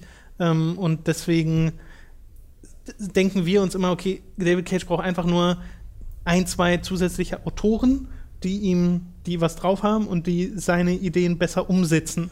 Dann könnte das alles viel, viel besser klappen, weil das Entwicklerstudio Quantic Dream ist ja, die haben ja mega was drauf. Heavy Rain und Beyond sind ja technisch ja. äh, sehr beeindruckend gewesen. Und das jetzt, was wir gesehen haben von Detroit Become Human, ist auch sehr beeindruckend. Aber ich krieg halt sofort oder schalte sofort auf Durchzug, wenn ich höre, dass David Cage sich Androiden nimmt, die menschlich werden und die Frage beantworten will, was ein Mensch zum Menschen macht. Weil das ist ein so bereits betretenes Storygebiet, bei dem ich das Gefühl habe, jetzt schon genau zu wissen, was da auf mich zukommt. Ja, ist, also Blade Runner ähm, ist mir da so ein bisschen durch Ja. den Sinn gekommen, äh, nur in nicht so stilorientiert. Also ich- witzigerweise ging es mir genauso, wie ich euch jetzt diesen Trailer gesehen habe, war ich, war ich so, das ist, oh nein. Weil das, ja, und ich habe schon wieder diese, diese Dialoge im Kopf, wo dann so diese tiefgründigen Gespräche ausgelotet werden. Bin ich Mensch? Bist du Mensch? Ist das, was ich tue, nicht viel menschlicher als du? Du bist doch ein anderer. Oh, und dann dieses Setting und ja, das sieht alles furchtbar toll aus, aber ich, also Heavy Rain war ein Erlebnis, weil das einfach das erste Mal war, dass du so einen AAA-Titel in, in dieser Gesamtgröße irgendwie hattest, der so gut aussah und dann auch noch eine wirklich sehr erwachsene Geschichte erzählt, ohne jetzt über die, die eigentliche Qualität zu sprechen, aber es war halt eine erwachsene Geschichte, die sich ernst genommen hat, viel zu ernst genommen hat in vielen Stellen, aber das hast du so bis dahin eigentlich in der Form noch nicht gehabt. Ich fand Heavy Rain war äh, spannend. Und es, genau, es hatte, ich finde, es, für mich ja, persönlich funktioniert halt Ja. die Geschichte nach dem Ende einfach nicht mehr, wodurch das alles zusammenbricht. Ja. Aber es hat mich bis dahin super unterhalten. Genau. Und das ist das, was Beyond nicht mehr konnte. ja, ähm, Beyond war ja dieses fragmentierte aus genau gar keinen Gründen in ohne feste Reihenfolge erzählte Mhm. Ding mit Geistern und Infrawelt und was alles da noch dazu kam. Das war einfach nur blöd. ich habe halt auch oft das Gefühl, dass bei solchen Dingen, die dann ähm, also einfach blöd sind oder einfach wenig Sinn ergeben, ähm, dass da Leute mal gerne draus machen, ja, das ist jetzt, das ist jetzt eine andere Ebene von, von Geschichte, die man vielleicht nicht so verstehen kann, aber das soll so, weil das ist ein Gesamtkunstwerk und er möchte damit eigentlich ganz andere Sachen aussagen. Ähm, wenn man auch einfach mal sagen kann, nee, das, das, nee, das funktioniert halt hinten und vorne nicht. Das ist vielleicht ein netter Grundgedanke, aber Ja. verläuft sich komplett. Und ich habe jetzt bei, bei diesem, jetzt wollte ich gerade Beyond sagen, äh, bei dem neuen Projekt, Detroit. bei Detroit äh, auch schon wieder das Gefühl, dass das wieder so hoch gegriffen ist, ähm, dass, dass sich das verliert mittendrin. Weil auch, also mal abgesehen von dieser Grundthematik, weil Android und Mensch ist für mich jetzt ein Thema, das ich auch schon so oft behandelt bekommen habe. Das hat für mich jetzt erstmal keine Spannung, zumal der Trailer an sich auch jetzt nicht, nicht sehr spannungsgeladen ich- gestaltet war. Also es ist sehr ruhig und hm.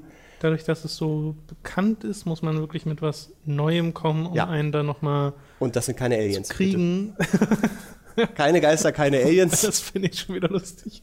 ja, am Ende. Detroit wird von Aliens überfallen. Also es, es, es, und dann kommt Robocop um die Ecke. ich habe immer Angst so davor, dass, dass dann Leute den Eindruck gewinnen, dass man jetzt so von vornherein irgendwie David Cage so, so dämonisiert, aber ähm, wenn wir die, die, naja, dass er sagt, so er ist der spielerische Antichrist, weil alles, was er anfasst, bläst sich so auf und zerfällt dann am Ende wieder. Also ich, Das ich basiert ja alles auf Erfahrung, diese Genau, Einschätzung. so. Wäre, wäre das jetzt von einem komplett unbekannten Entwickler vorgestellt worden, wäre man wahrscheinlich eher so, hm, oh, sieht ja ziemlich gut aus. überraschend gut. Überraschend und, gut ja, und so. ja. Aber bei, dadurch, dass es Quantic Dream ist und dadurch, dass es David Cage ist, weiß man ja schon, wo diese Story so ein bisschen hingeht. Ja. Es sei denn, er überrascht einen diesmal wirklich, aber basierend auf Positiv, dem Trailer bitte. und den, ähm, dem, was man bisher gehört hat, klingt es einfach nicht sehr danach. Was natürlich, also nur weil es auf bereits bekannten Pfaden geht, muss es ja nicht heißen, dass es schlecht wird. Ich kann nur darauf basierend keinen großen Hype in mir Nee, aufbauen oder nee, sowas. Ja, ja. Und was man auf jeden Fall feststellen kann, ist, dass es wieder sehr, sehr hübsch wird. So wie es aussieht. Ja, und es ist sich dessen ja auch bewusst. Also, das ist Ja. ja wieder diese Gesichtsanimation und äh, eigentlich war der ganze Trailer nur auf Gesichtsanimation ausgelegt. Du hast die ganze Zeit Gesichter gesehen, Ja. die sich gedreht haben und so. Ähm, also, wenn es eine Tech-Demo gewesen wäre, auch nicht schlimm. Aber äh, wie gesagt, also mein Problem ist ja auch gar nicht, dass man, dass die Frage an sich vielleicht langweilig ist, was macht Mensch zu Menschen, sondern einfach dieses, dieses ausgelutschte Setting zu nehmen. Wir haben Roboter, die menschlich aussehen und wir haben Menschen und verschwimmt nicht irgendwann diese Grenze. Warum nicht einfach, keine Ahnung, das äh, mit Tieren machen oder so? Ich weiß, ich weiß nicht, aber einfach ein bisschen out of the box und eben das Wissen, was Beyond und Heavy Rain gemacht hat, wenn man das nicht hätte, wäre es vielleicht auch noch spannend. Aber mal abwarten. Also vielleicht wird es ja auch ganz toll und vielleicht reduziert sich ja die Geschichte auch wieder so ein bisschen. Ja. Aber Man Skepsis ist geboten. Muss, genau, die Skepsis ist äh, berechtigt, aber noch kann man sie, glaube ich, in Grenzen. ja, man darf es nicht schlecht reden, komplett Nee, jetzt. nee, nee, nee. Skepsis.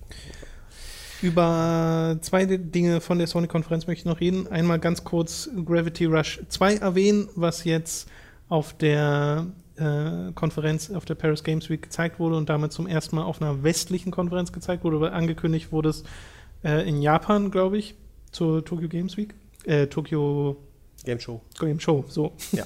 es wird langsam ein bisschen, bisschen viele verschiedene Messen Ja. äh, und alle Game-Namen.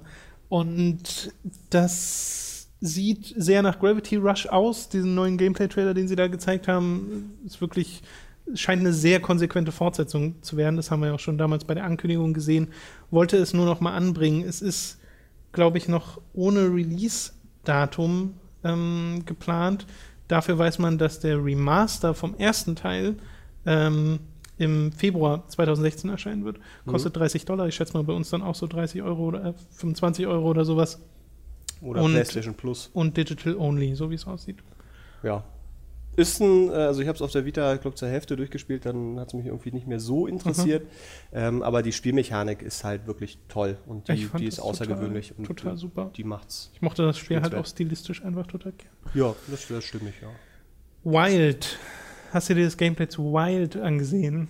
Von Michel Ach verdammt, Ancel. das habe ich verpasst. Ich habe mir äh, hier, wollen wir über, Horizon noch, noch sprechen? Weil, äh, das Kannst du auch gerne machen. Da fand ich aber, das sah alles sehr nach dem aus, was wir schon auf der 3 gesehen was auf Ja, ne, 3? da gab es noch so ein, so ein Behind, Gamescom the, gesehen haben. Behind the Doors, äh, äh, also der Band. Äh, Nein, also da haben sie äh, nochmal noch mal das gezeigt, was sie sonst immer hinter verschlossenen Türen Ja. gezeigt haben. Ähm, und dass es halt sehr viele RPG-Elemente enthält, äh, dass auch ein großer Wert auf eine Story gelegt wird, die Ja. in dieser Welt erzählt wird. Ähm, also das hat bei der Erstankündigung auf mich schon einen sehr, sehr guten Eindruck gemacht und mein Interesse ist jetzt äh, nochmal deutlich gestiegen. Ähm, ich mag den Stil extrem sehr, ich mag auch diese Kombination aus weiß ich nicht, also Science Fiction kann man es ja eigentlich gar nicht nennen, aber Transformers und äh, Dinosauriern so ein bisschen ähm, auf eine coole Art und Weise. Also das, das wirkt für mich alles sehr frisch. Ich mag, dass es farbenfroh ist. Ich, äh, ich finde, das ist alles sehr, sehr, äh, also wirkt sehr auf den Punkt. Ähm, das ist tatsächlich mein, mein Titel, auf den ich mich bei der PlayStation 4 derzeit am meisten freue. Ähm, und da Okay. schließe ich wirklich alles mit ein, also auch ein Uncharted 4 oder sowas. Äh, von daher äh, Daumen hoch. Wild habe ich mir jetzt leider nicht angeguckt, das habe ich nicht Okay, verpasst. dann äh, dazu ich ganz kurz. Dazu haben sie neues Gameplay gezeigt. Das sah richtig, richtig, richtig toll aus, wie dieser Jäger einmal in so einen Adler reingeht. Dann steuerst du den Adler, fliegst im Sturzflug auf den Boden, holst dir so eine Schlange, die du brauchtest, um ein Gengift zu entwickeln für das Gift dieser Schlange, äh, für jemanden aus deinem Stamm oder sowas. Und äh, wie er da noch zu so einem zu so einem feindlichen Stamm ist und dann erst in einen kleinen Hasen rein ist, mit dem Hasen quasi dieses, diese, dieses, ich weiß gar nicht, Ritual, was sie da vollführt haben, infiltriert hat, dann zu einem Krähenschwarm gegangen ist, den Krähenschwarm aufgescheucht hat. Die, sind, die haben dann die äh, Stammesmitglieder aufgescheucht und dann ist er auf einem Bär reitend da rein und hat mit dem Bär die Leute Okay, ich möchte, ich möchte mich ganz kurz korrigieren. Also Wild ist das Spiel, auf das ich mich in der PlayStation am meisten freue. so cool aus. Okay, da, da, scheiße, dass ich das verpasst habe. Musst du Äh, dir wirklich nochmal angucken. die, äh, das den klingt Gameplay- sehr gut. Das, das klingt das, äh, äh, ja. Mhm. Da bin ich mega gespannt drauf. Michel Ancel hat außerdem gesagt schon in Interviews, dass es einen Bloodborne-Style Multiplayer hat. Viel mehr Details gibt es dazu aber nicht. Also irgendeine Art von, Aussage. von, ich schätze mal, so Souls-artigen Multiplayer, dass du so rein kannst in die Welt von jemand anderem. Invadest mit einem Bären. Das wäre auch geil. Kommt einfach, kommt so ein, so ein feindlicher Adler plötzlich im Sturzflug auf Das dich wär- zu. ja. Ähm, nee, also wie genau das aussieht und viel mehr Details abseits dessen äh, brauche ich ehrlich gesagt auch gar nicht, weil diese, das, was sie da gezeigt haben, sah einfach super interessant aus. Sie haben auch schon gesagt, dass äh, da ist zwar ein Jäger zu sehen, ist, Hm. man soll aber sein Geschlecht frei wählen können. Ähm, Release gibt es, glaube ich, noch nicht. PlayStation 4 exklusiv. Richtig, richtig toll. Nice. Ja, Das ich bin sehr, sehr gespannt drauf. fast, Fast völlig vergessen. Ja, Wild. schön. Und das war's zur PlayStation-Konferenz. Wie gesagt, diese äh, Rennsportspiele, die übergehen wir mal, haben wir ja kurz erwähnt, aber ist nicht, nicht so unser Ding. Ja. Nintendo Ah, hat ein paar Sachen verlauten lassen äh, in den letzten Tagen. Unter anderem ein neues System zu Accounts. ja. Das, glaube ich, auch nur Nintendo Accounts heißt erstmal. Es soll wohl nur Nintendo-Accounts heißen. Naja, Also, ich habe einen Nintendo-Account. Ja, jetzt hast du noch einen. Jetzt, also aktuell habe ich eine Nintendo Network ID Hm. äh, und konsolengebundene Spiele-Downloads, worüber ich mich immer noch aufregen Oh könnte. Gott, ich habe gestern Abend versucht, meine Mi, den ich äh, auf der Konsole als, als äh, Admin quasi Mhm. äh, eingebaut habe, habe ich versucht, eine neue Frisur zu verpassen. Das ist so, also bei jeder anderen Konsole, wenn du deinen Avatar ändern willst, klickst du auf deinen Avatar, klickst auf Ja. Avatar ändern, änderst deinen Avatar und fertig. Bei Nintendo und Wii ist das so furchtbar. Ich habe zehn Minuten gebraucht, um zu verstehen, wo ich das überhaupt machen kann und die Ja, man muss- es also, also muss furchtbar. in die Nintendo ID Network Settings gehen, oder? Oh, nee, du musst tatsächlich, also kannst das nicht im Mi-Maker machen, wo Nee, du, genau, es war nicht im Mi-Maker. Wo du das alles machen kannst, wenn du es da versuchst, sagst du dir, äh, äh, das Ja. geht hier nicht, du musst das woanders machen und dann musst du das suchen. Was ich damit sagen will, Nintendo ist, was diese ganze Usability angeht, echt in der Bring, also die, die, hängt zehn Jahre zurück, muss man so sagen, ähm, mit, mit allen Dingen. So Sachen, dass du ja irgendwie keine Speicherstände irgendwie von Konsole zu Konsole so richtig einfach, also online schon gar nicht. Und ähm, dass du da diese ganze ID-Nummer, Freundeslisten, bla bla bla, das ist alles so, so ein unfassbarer eigener Mix, den sie angesetzt haben, weil sie nicht gucken wollten, was die Konkurrenz Sondern macht. es sind inzwischen auch einfach viele verschiedene Systeme, die aufeinander lagern. Ja, Weil sie halt im Nachhinein versucht haben, vieles zu machen. Es es gibt jetzt halt dieses Miiverse-Ding, da hast du deine Freunde drin und Follower und sowas und die Nintendo Network ID hängt zwar damit zusammen, aber ist trotzdem noch irgendwie separat. Und die Nintendo Network ID ist ja auch nicht das, woran deine Spiele gebunden sind, sondern sie sind halt der Konsole gebunden. Du kannst nicht dich auf einer anderen genau, Konsole ist einloggen und die Spiele ja. runterladen. Das ist halt alles mega merkwürdig und das wollen sie jetzt quasi fixen mit ganz normalen Nintendo-Accounts, wo du Zugriff von überall auf deine Spiele hast, auch von Mobile oder von Mhm. der Website aus und von da Spiele kaufen kannst, die dann automatisch auf deine Wii U oder dein 3DS runtergeladen werden. Mhm. Also Also sie löschen wirklich mehr oder weniger Genau. einmal alles und sagen, okay, wir haben es verstanden, sie, sie will ich fangen, jetzt nicht sagen, Sie fangen ein bisschen von vorn an. Man wird wohl seine Nintendo Network ID da einfach importieren können in dieses Account-System. Ähm, und Safe Game Upload soll es geben. So diese Ist- ganze, dieses ganze Standardprogramm, was in anderen Konsolen halt schon gang und gäbe ist, kommt dann auch endlich zu Nintendo. 2016. Ähm, muss man Ja. wirklich mal dazu sagen. Diese wirklich zehn Jahre hat es gedauert, äh, bis Nintendo da mal, da mal was macht. Hat, glaube ich, auch so ein bisschen mit der nächsten kommenden Konsole irgendwie äh, Mit zu Sicherheit, tun, mit der ja. Next-Nummer, dass sie da ähm, alles drauf vorbereiten. Ähm, dass ja auch die Club Nintendo ist jetzt ja eingestampft worden. Das wird jetzt da auch alles quasi mit implementiert. Also es, man wird auch wieder Punkte verdienen Genau. können, man wird die wieder ausgeben können. Ich muss ja Ähm, sagen, dass, also Club Nintendo war ja auch nochmal ein separater Account, Mhm. Äh, den ich bei mir auch sehr gepflegt habe. Hab Diverse dieser Merchandise-Artikel über die Jahre gesammelt. Zuletzt kam jetzt bei mir der Mario Kart 8 Soundtrack und so ein, eine Nintendo 3DS Cartridge Box, wo irgendwie gleich 18 Spiele reinpassen oder sowas in ein so ein Ding mit verschiedenen Covern, die man wechseln kann und sowas. Das ist immer total nett gemacht. Oder so eine Soundtrack-Collection aus Credit-Themes aus verschiedensten Spielen mit so einem kleinen Booklet dabei, durch das man durchblättern kann. Das sind total die hübschen Editionen, die man wirklich nur dort kriegt. Ich weiß nicht so ganz, warum Nintendo die nicht einfach zum Kauf anbietet, weil die würden, die zu viel Geld verdienen. Ja, also die müssen würden- jetzt erstmal die Amiibos die würden abschöpfen. wirklich gut weggehen. Ja, na Das klar. sind richtig, richtig tolle Soundtrack-CDs. Äh, ich habe ja auch die von Super Smash Bros. oder sowas. Das ist richtig, richtig cool. Ähm, hoffe, dass die Qualität der zu erwerbbaren Merchandise-Items dort beibehalten wird. Ja, ich hoffe, dass sie das ähm, verstanden haben. Aber ich glaube, die machen, also reduzieren das tatsächlich auch auf den, auf den, ähm, auf den Club Nintendo Store oder beziehungsweise auf das, was jetzt kommt, einfach um es ein bisschen exklusiver zu halten. Das finde ich ja auch sehr schön, dass du als Fan da noch auf eine Art und Weise Mhm. Ja, belohnt klar. wirst. So. Äh, aber Ich meine, im Endeffekt soll es ja dich wahrscheinlich dazu motivieren, mehr Nintendo-Produkte zu kaufen und insofern macht es ja durchaus immer noch sein Geld. Ja, äh, klar, ich glaube nicht, dass das ein Verlustgeschäft für die Nee. ist, davon mal abgesehen. Äh, aber das sind so die, die, die, die Richtungen, also da wird ein bisschen was in die, die richtige Richtung angeschoben.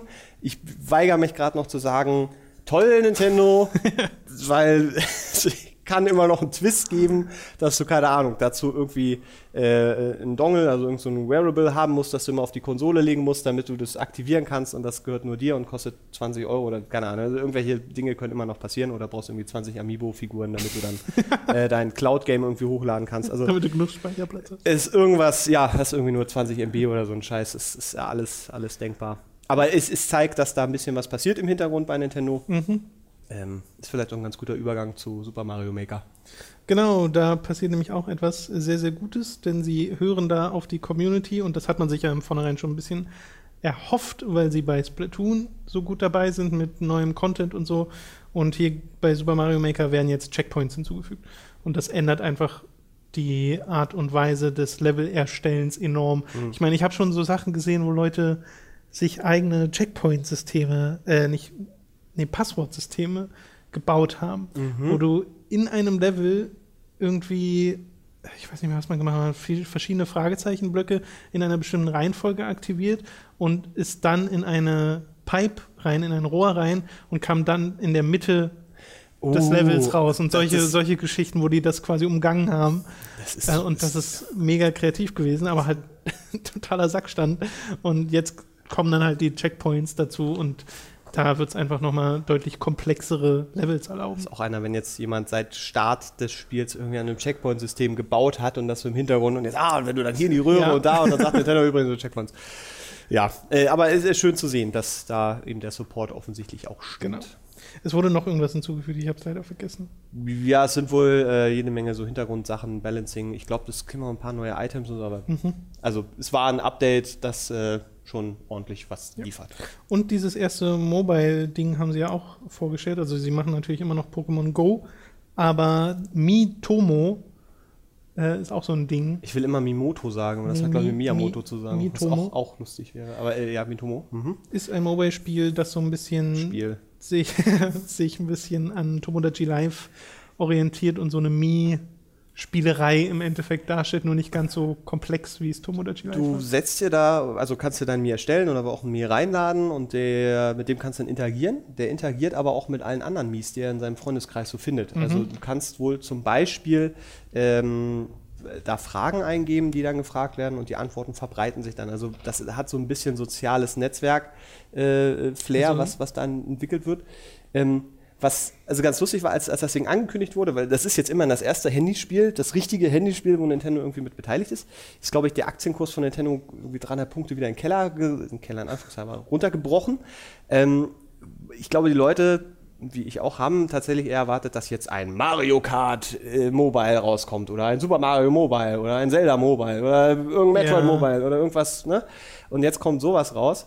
Ist natürlich erstmal so die, der erste Impuls zu sagen, was für eine Kacke. Aber ich glaube, es ist gar nicht so doof. Ähm, die Zahlen, die Sie genannt haben, war irgendwas zwischen 100 200 Millionen, wollen Sie davon äh, äh, auf, die, auf die Smartphones bringen. Ähm, ich habe da einen sehr interessanten Artikel zugelesen, ähm, wo es eben auch darum ging, was Nintendo wohl damit vorhat. Und äh, es, es kostet halt nichts.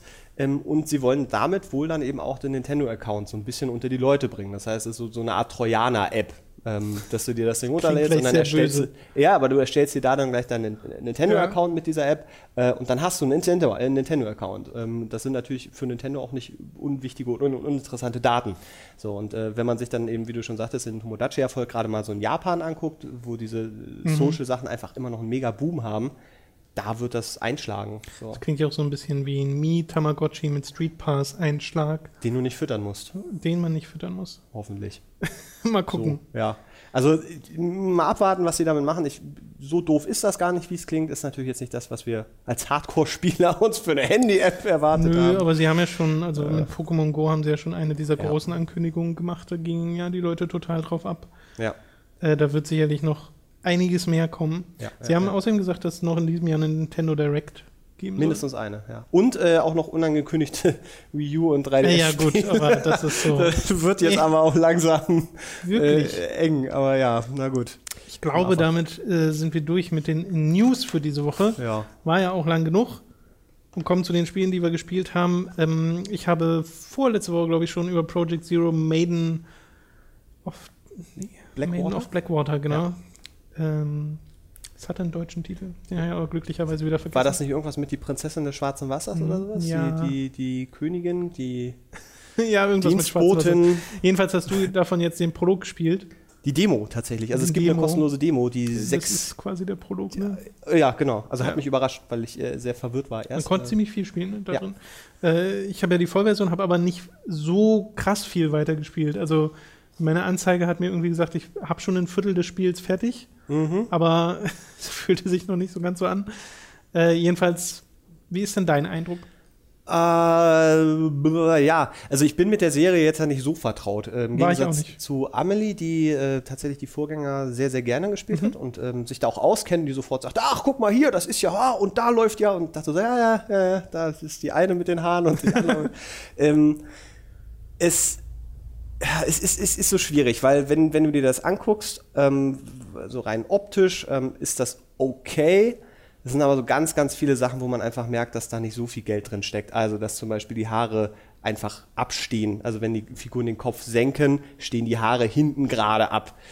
Ähm, und Clipping-Fehler. Gibt es eine, eine Standuhr, wo unten dieser, dieser Gong so hin und her schwingt. Wie heißt denn das? Dieses Gewicht hin und her schwingt. Das klippt aus dieser Uhr raus. Also da sind so ganz, ganz viele Kleinigkeiten, wo man irgendwie merkt, okay, da hätte man vielleicht noch mal ein bisschen drüber wischen müssen. Ähm, rein vom, vom, von der Atmosphäre her passt es. Ich finde das sehr stimmig. Mhm. Ähm, wenn es dann ums Gameplay geht, wird es ein bisschen schwieriger, weil sie natürlich das Wii U Gamepad mit seinen Motion Sensoring und sowas eingebunden haben. Ähm, was erstmal vom, vom Ding her ganz gut funktioniert. Also man nimmt das Wii U Gamepad und äh, dreht sich dann damit, kann die auch neigen und senken und bla bla und damit steuert man dann quasi die Kamera. Also vielleicht soll ich noch ganz kurz erklären, wer die, die Project Zero Reihe äh, oder Fatal Frame Reihe überhaupt nicht kennt. Da geht es darum, Geister zu fotografieren. Genau. Ähm, und indem man sie vernünftig fotografiert, kann man sie quasi töten und einfangen. So, das ist ein Grundding.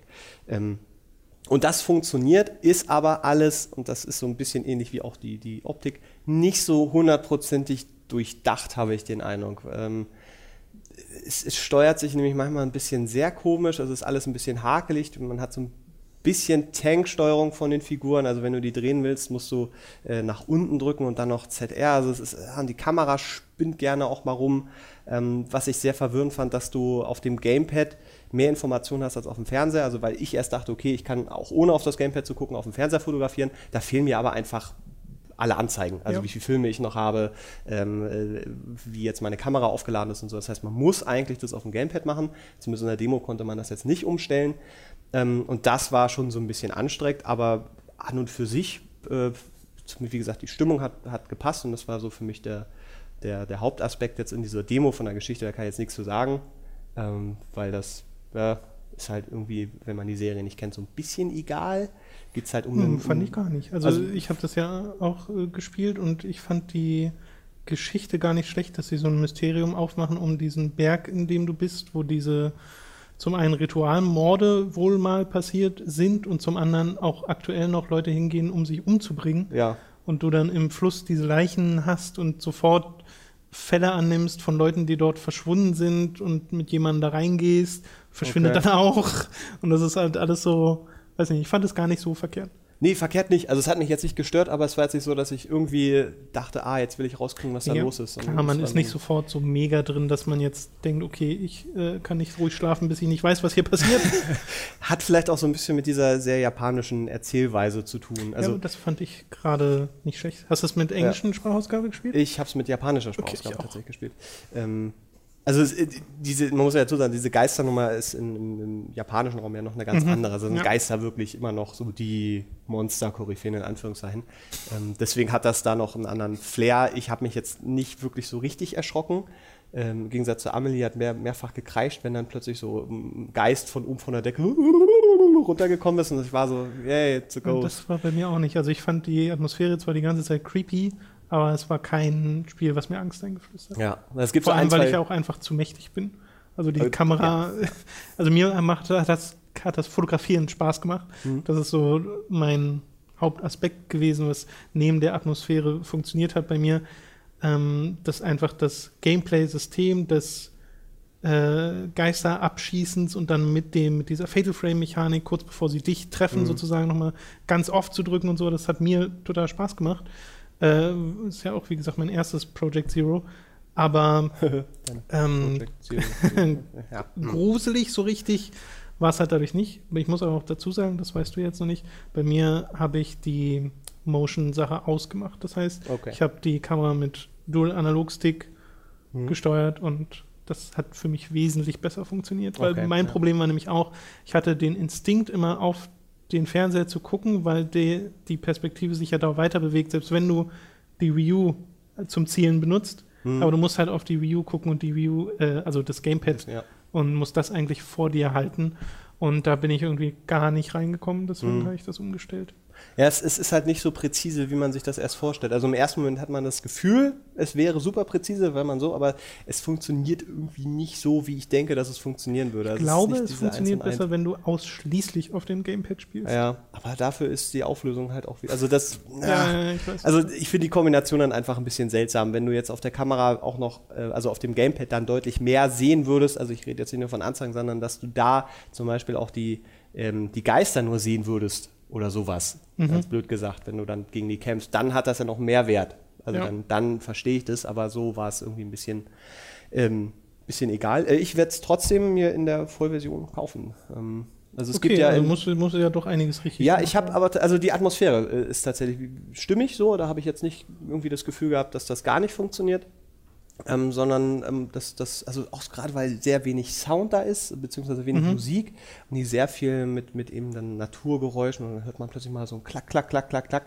Und da habe ich schon irgendwie Bock drauf, da mich da mal ein bisschen, bisschen drauf einzulassen und das auszuprobieren. Ich glaube, in Deutschland gibt es ähm, die, die, Stand also die Standardversion nur als Download und es gibt die Special Edition, die dann irgendwie so um die 60 Euro liegt, tatsächlich äh, zu kaufen. Irgendwas physisches gab's, weil ich glaube, ja. in Amerika gibt es das gar nicht. Auch nur als Download. Auch dann, ne? nur als ja. Download, ja. Das war, fand ich ein bisschen seltsam, aber ähm, ja. Äh, äh, Ganz kurz, es interessiert mich jetzt, was du davon persönlich hältst. Äh, Spiel ist ja zensiert worden. Ach so, Ähm, ja. Sie ja. haben die Bonuskostüme äh, entschärft bzw. angepasst äh, im europäischen und westlichen Raum. Ähm, tragen die Figuren mit den Bonuskostümen mehr Kleidung als im Original, wo sich jetzt schon wieder sehr darüber aufgeregt wird. Äh, das ist. Ähm, Ja, bei mir ist es eher so, äh, ich brauch, will das gar nicht großartig in meinem Spielerlebnis haben. Mhm. Ich finde an und für sich, dadurch, dass das Spiel schon fast so ein bisschen mehr in eine Action-Richtung geht mit diesem, äh, diesem Fotokampfsystem, äh, finde ich es jetzt nicht so verkehrt, wenn man irgendwie im zweiten Playthrough verschiedene Kostüme hat, weil es gibt ja, glaube ich, auch so Nintendo-themed Mhm. äh, Kostüme. Ähm, dagegen habe ich jetzt gar nicht so als freischaltbaren Bonus Als Gag, ja. oder so. Aber was es da sonst noch so gibt, ist halt ein bisschen, man merkt halt, dass sie mit Team Ninja so ein bisschen zusammengearbeitet haben. Weil es gibt ja auch einen Boob-Jiggle, der ist mir am Anfang, der ist mir Oh am Gott. Anfang nicht aufgefallen, aber als er mir dann mal aufgefallen ist, ist er sehr, sehr, sehr prominent. Ich meine, Mhm. du siehst deine Charaktere die ganze Zeit von hinten, deswegen. Ja. Aber ich fand halt bei meinem ersten, äh, mein erster Eindruck, diese ersten paar Stunden, die ich gespielt habe, da hat sich nichts davon mir aufgedrängt. Das heißt, es hat atmosphärisch alles total funktioniert. Ich Mhm. habe den Charakteren abgekauft, äh, wie sie dargestellt wurden. Und das, das, äh, da ist mir jetzt nicht so groß aufgefallen.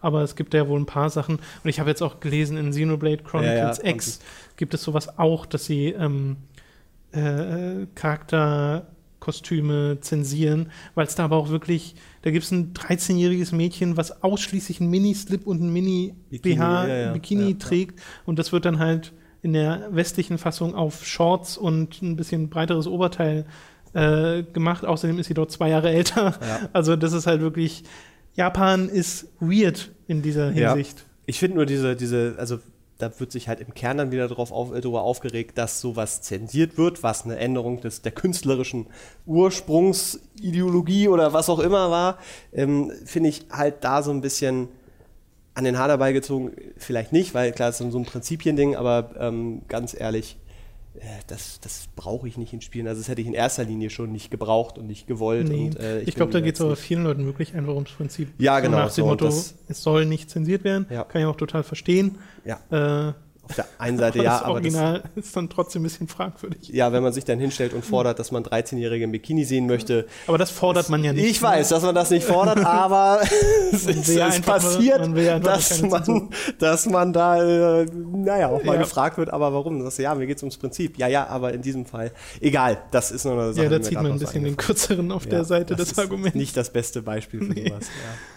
Äh, okay, Project Zero. Mein erster Eindruck war da insgesamt, ähm, äh, als wir darüber geredet haben, dass das sehr oldschoolig sich anfühlt, Ja, finde ich. Sehr stimmt, oldschool Survival Horror, dass mir das Fotografieren Spaß gemacht hat, dass ich die Interface-Elemente alle viel zu invasiv finde, wenn dir angezeigt wird, wo ein Item ist mit so einem großen weißen Pfeil, der nach unten links zeigt.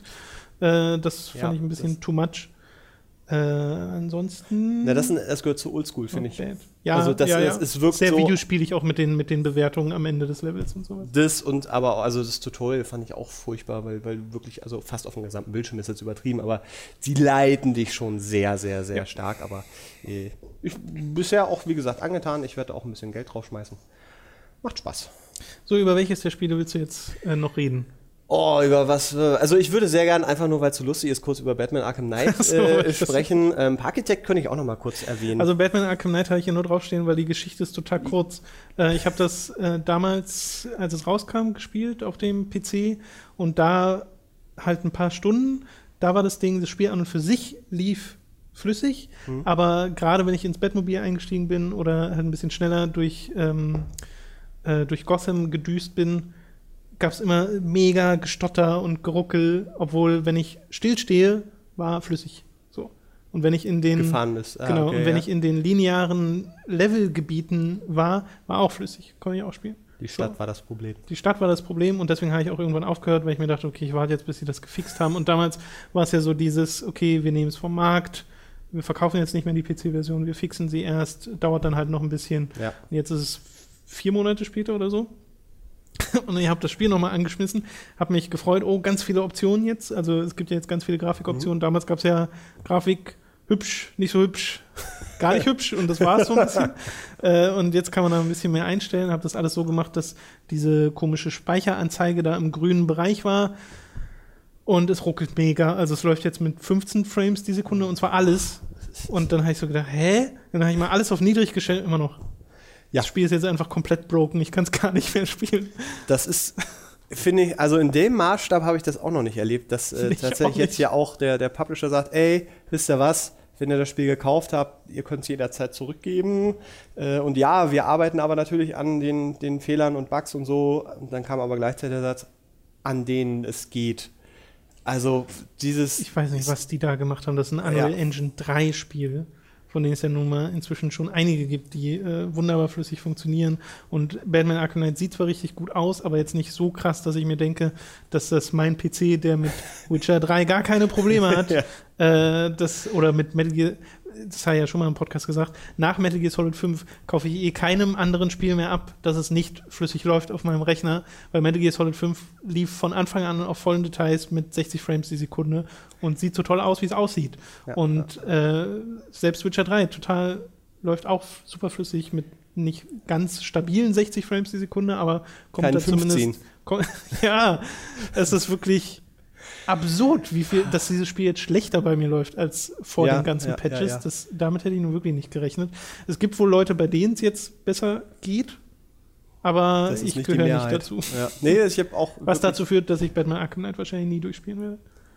Das, weil, ja, ob das trau obwohl die Story äh, Reveals war gar Weiß nicht, ich bin aber auch nicht so der Batman Ja. Dude, dass ich jetzt sagen würde, dass ich dem so krass hinterher weine, vor allem weil das, was ich bisher gespielt habe, fand ich zwar durchaus unterhaltsam, jetzt aber nicht so mega toll.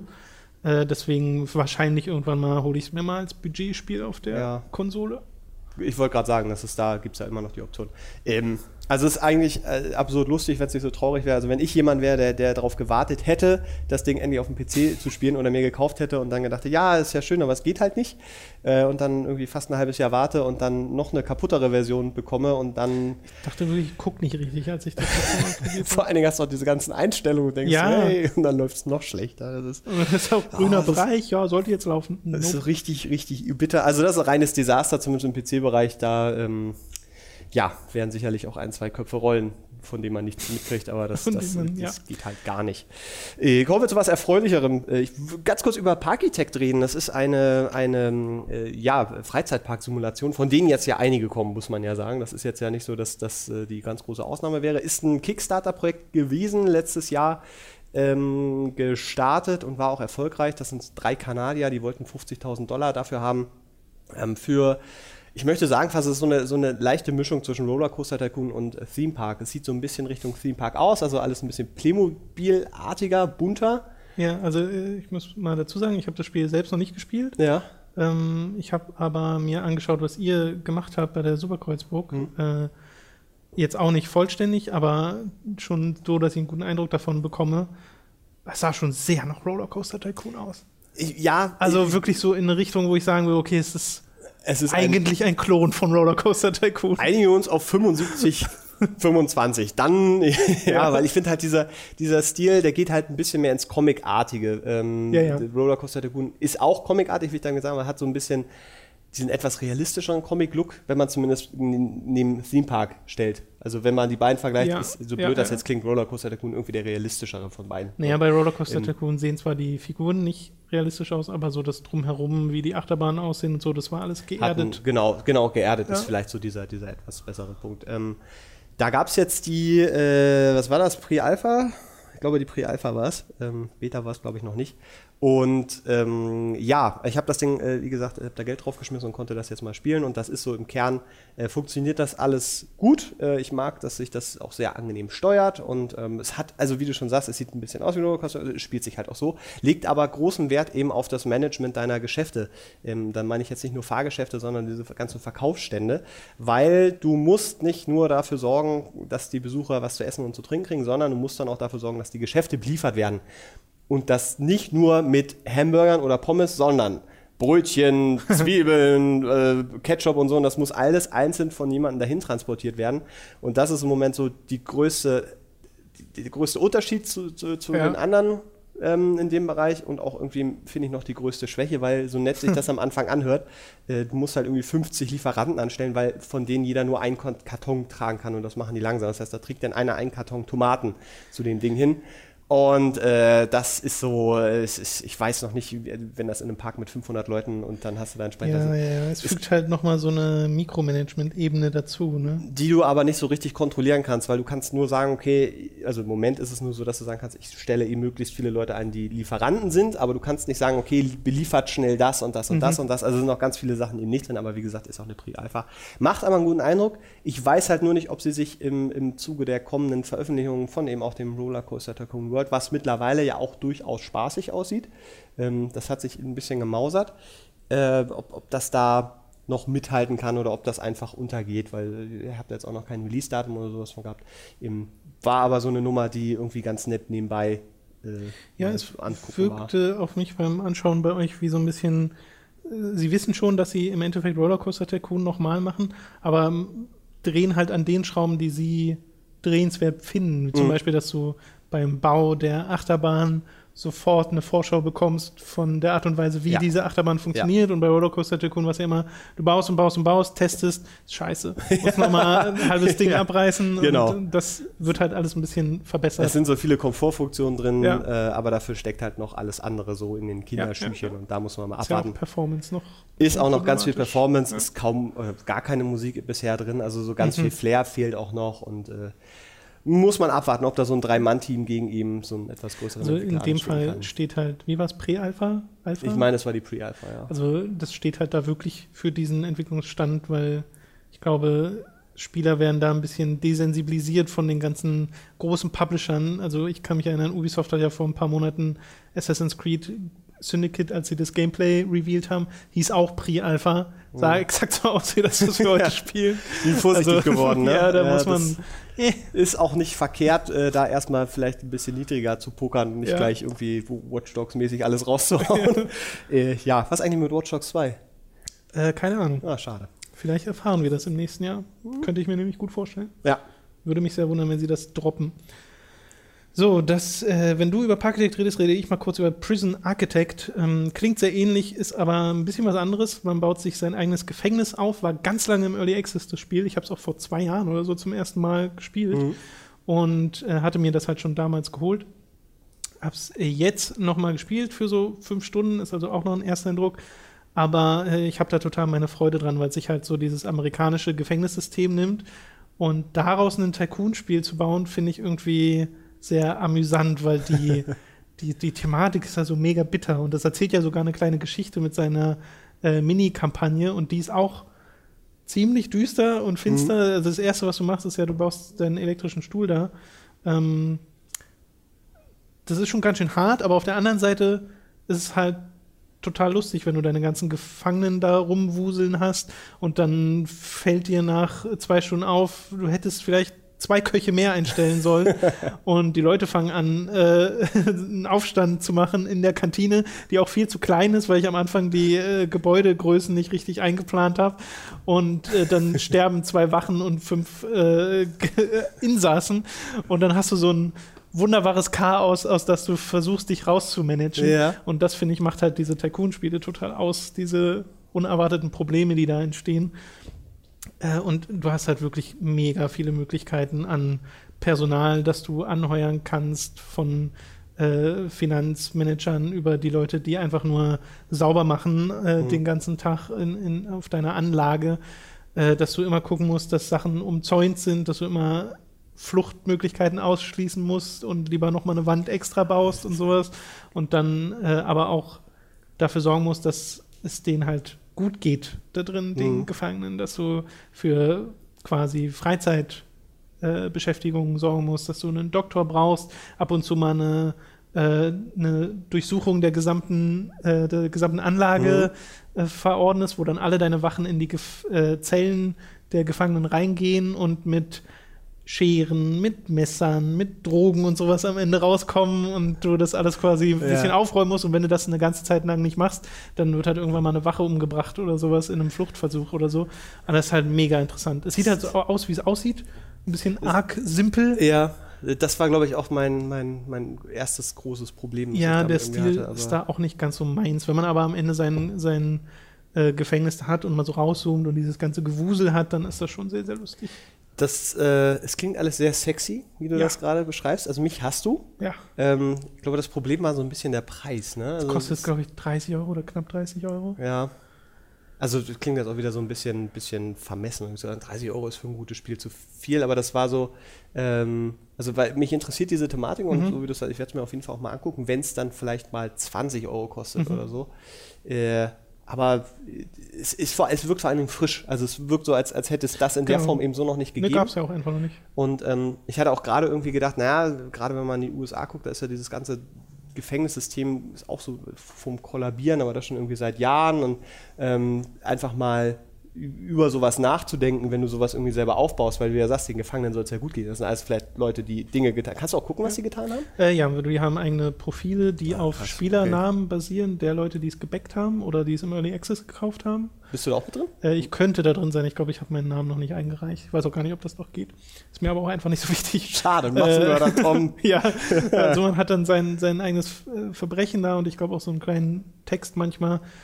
Ähm, also ja, du kannst dir angucken, was die Okay. getan haben. Die werden auch kategorisiert in verschiedene äh, Gefahrenklassen sozusagen, wo du dann sagen musst, okay, den stecke ich jetzt lieber in Einzelhaft oder der kommt mit ein paar anderen in eine Bude oder so. Okay. Weil das finde ich dann tatsächlich faszinierend, weil er ja noch mehr drinsteckt. Also da kann man dann Mhm. auch mal so ein bisschen reflektieren, ähm, was das eigentlich für eine Herausforderung ist und einfach nur wegsperren ist dann auch immer nicht die Lösung. Das ist, doch, ist noch ein netter, netter Ja, es gibt auch wirklich den Rehabilitierungsaspekt, wo Mhm. Leute, wo du so, eine, so ein Office bauen kannst, wo dann in regelmäßigen Abständen geguckt wird, okay, wie weit ist der Gefangene, kann Mhm. der schon raus? Und wenn die da aber abgelehnt werden, sind sie danach total mies drauf und Mhm. Wahrscheinlichkeit ist höher, dass sie dann irgendwas Ja, Dummes machen ja. und so. Und äh, das ist schon sehr, sehr interessant. Und diese Komplexität ist, glaube ich, so ein bisschen, also erkauft sich das Spiel durch seine sehr simple Optik. Ja, okay. Weil hübsch ist es jetzt nicht.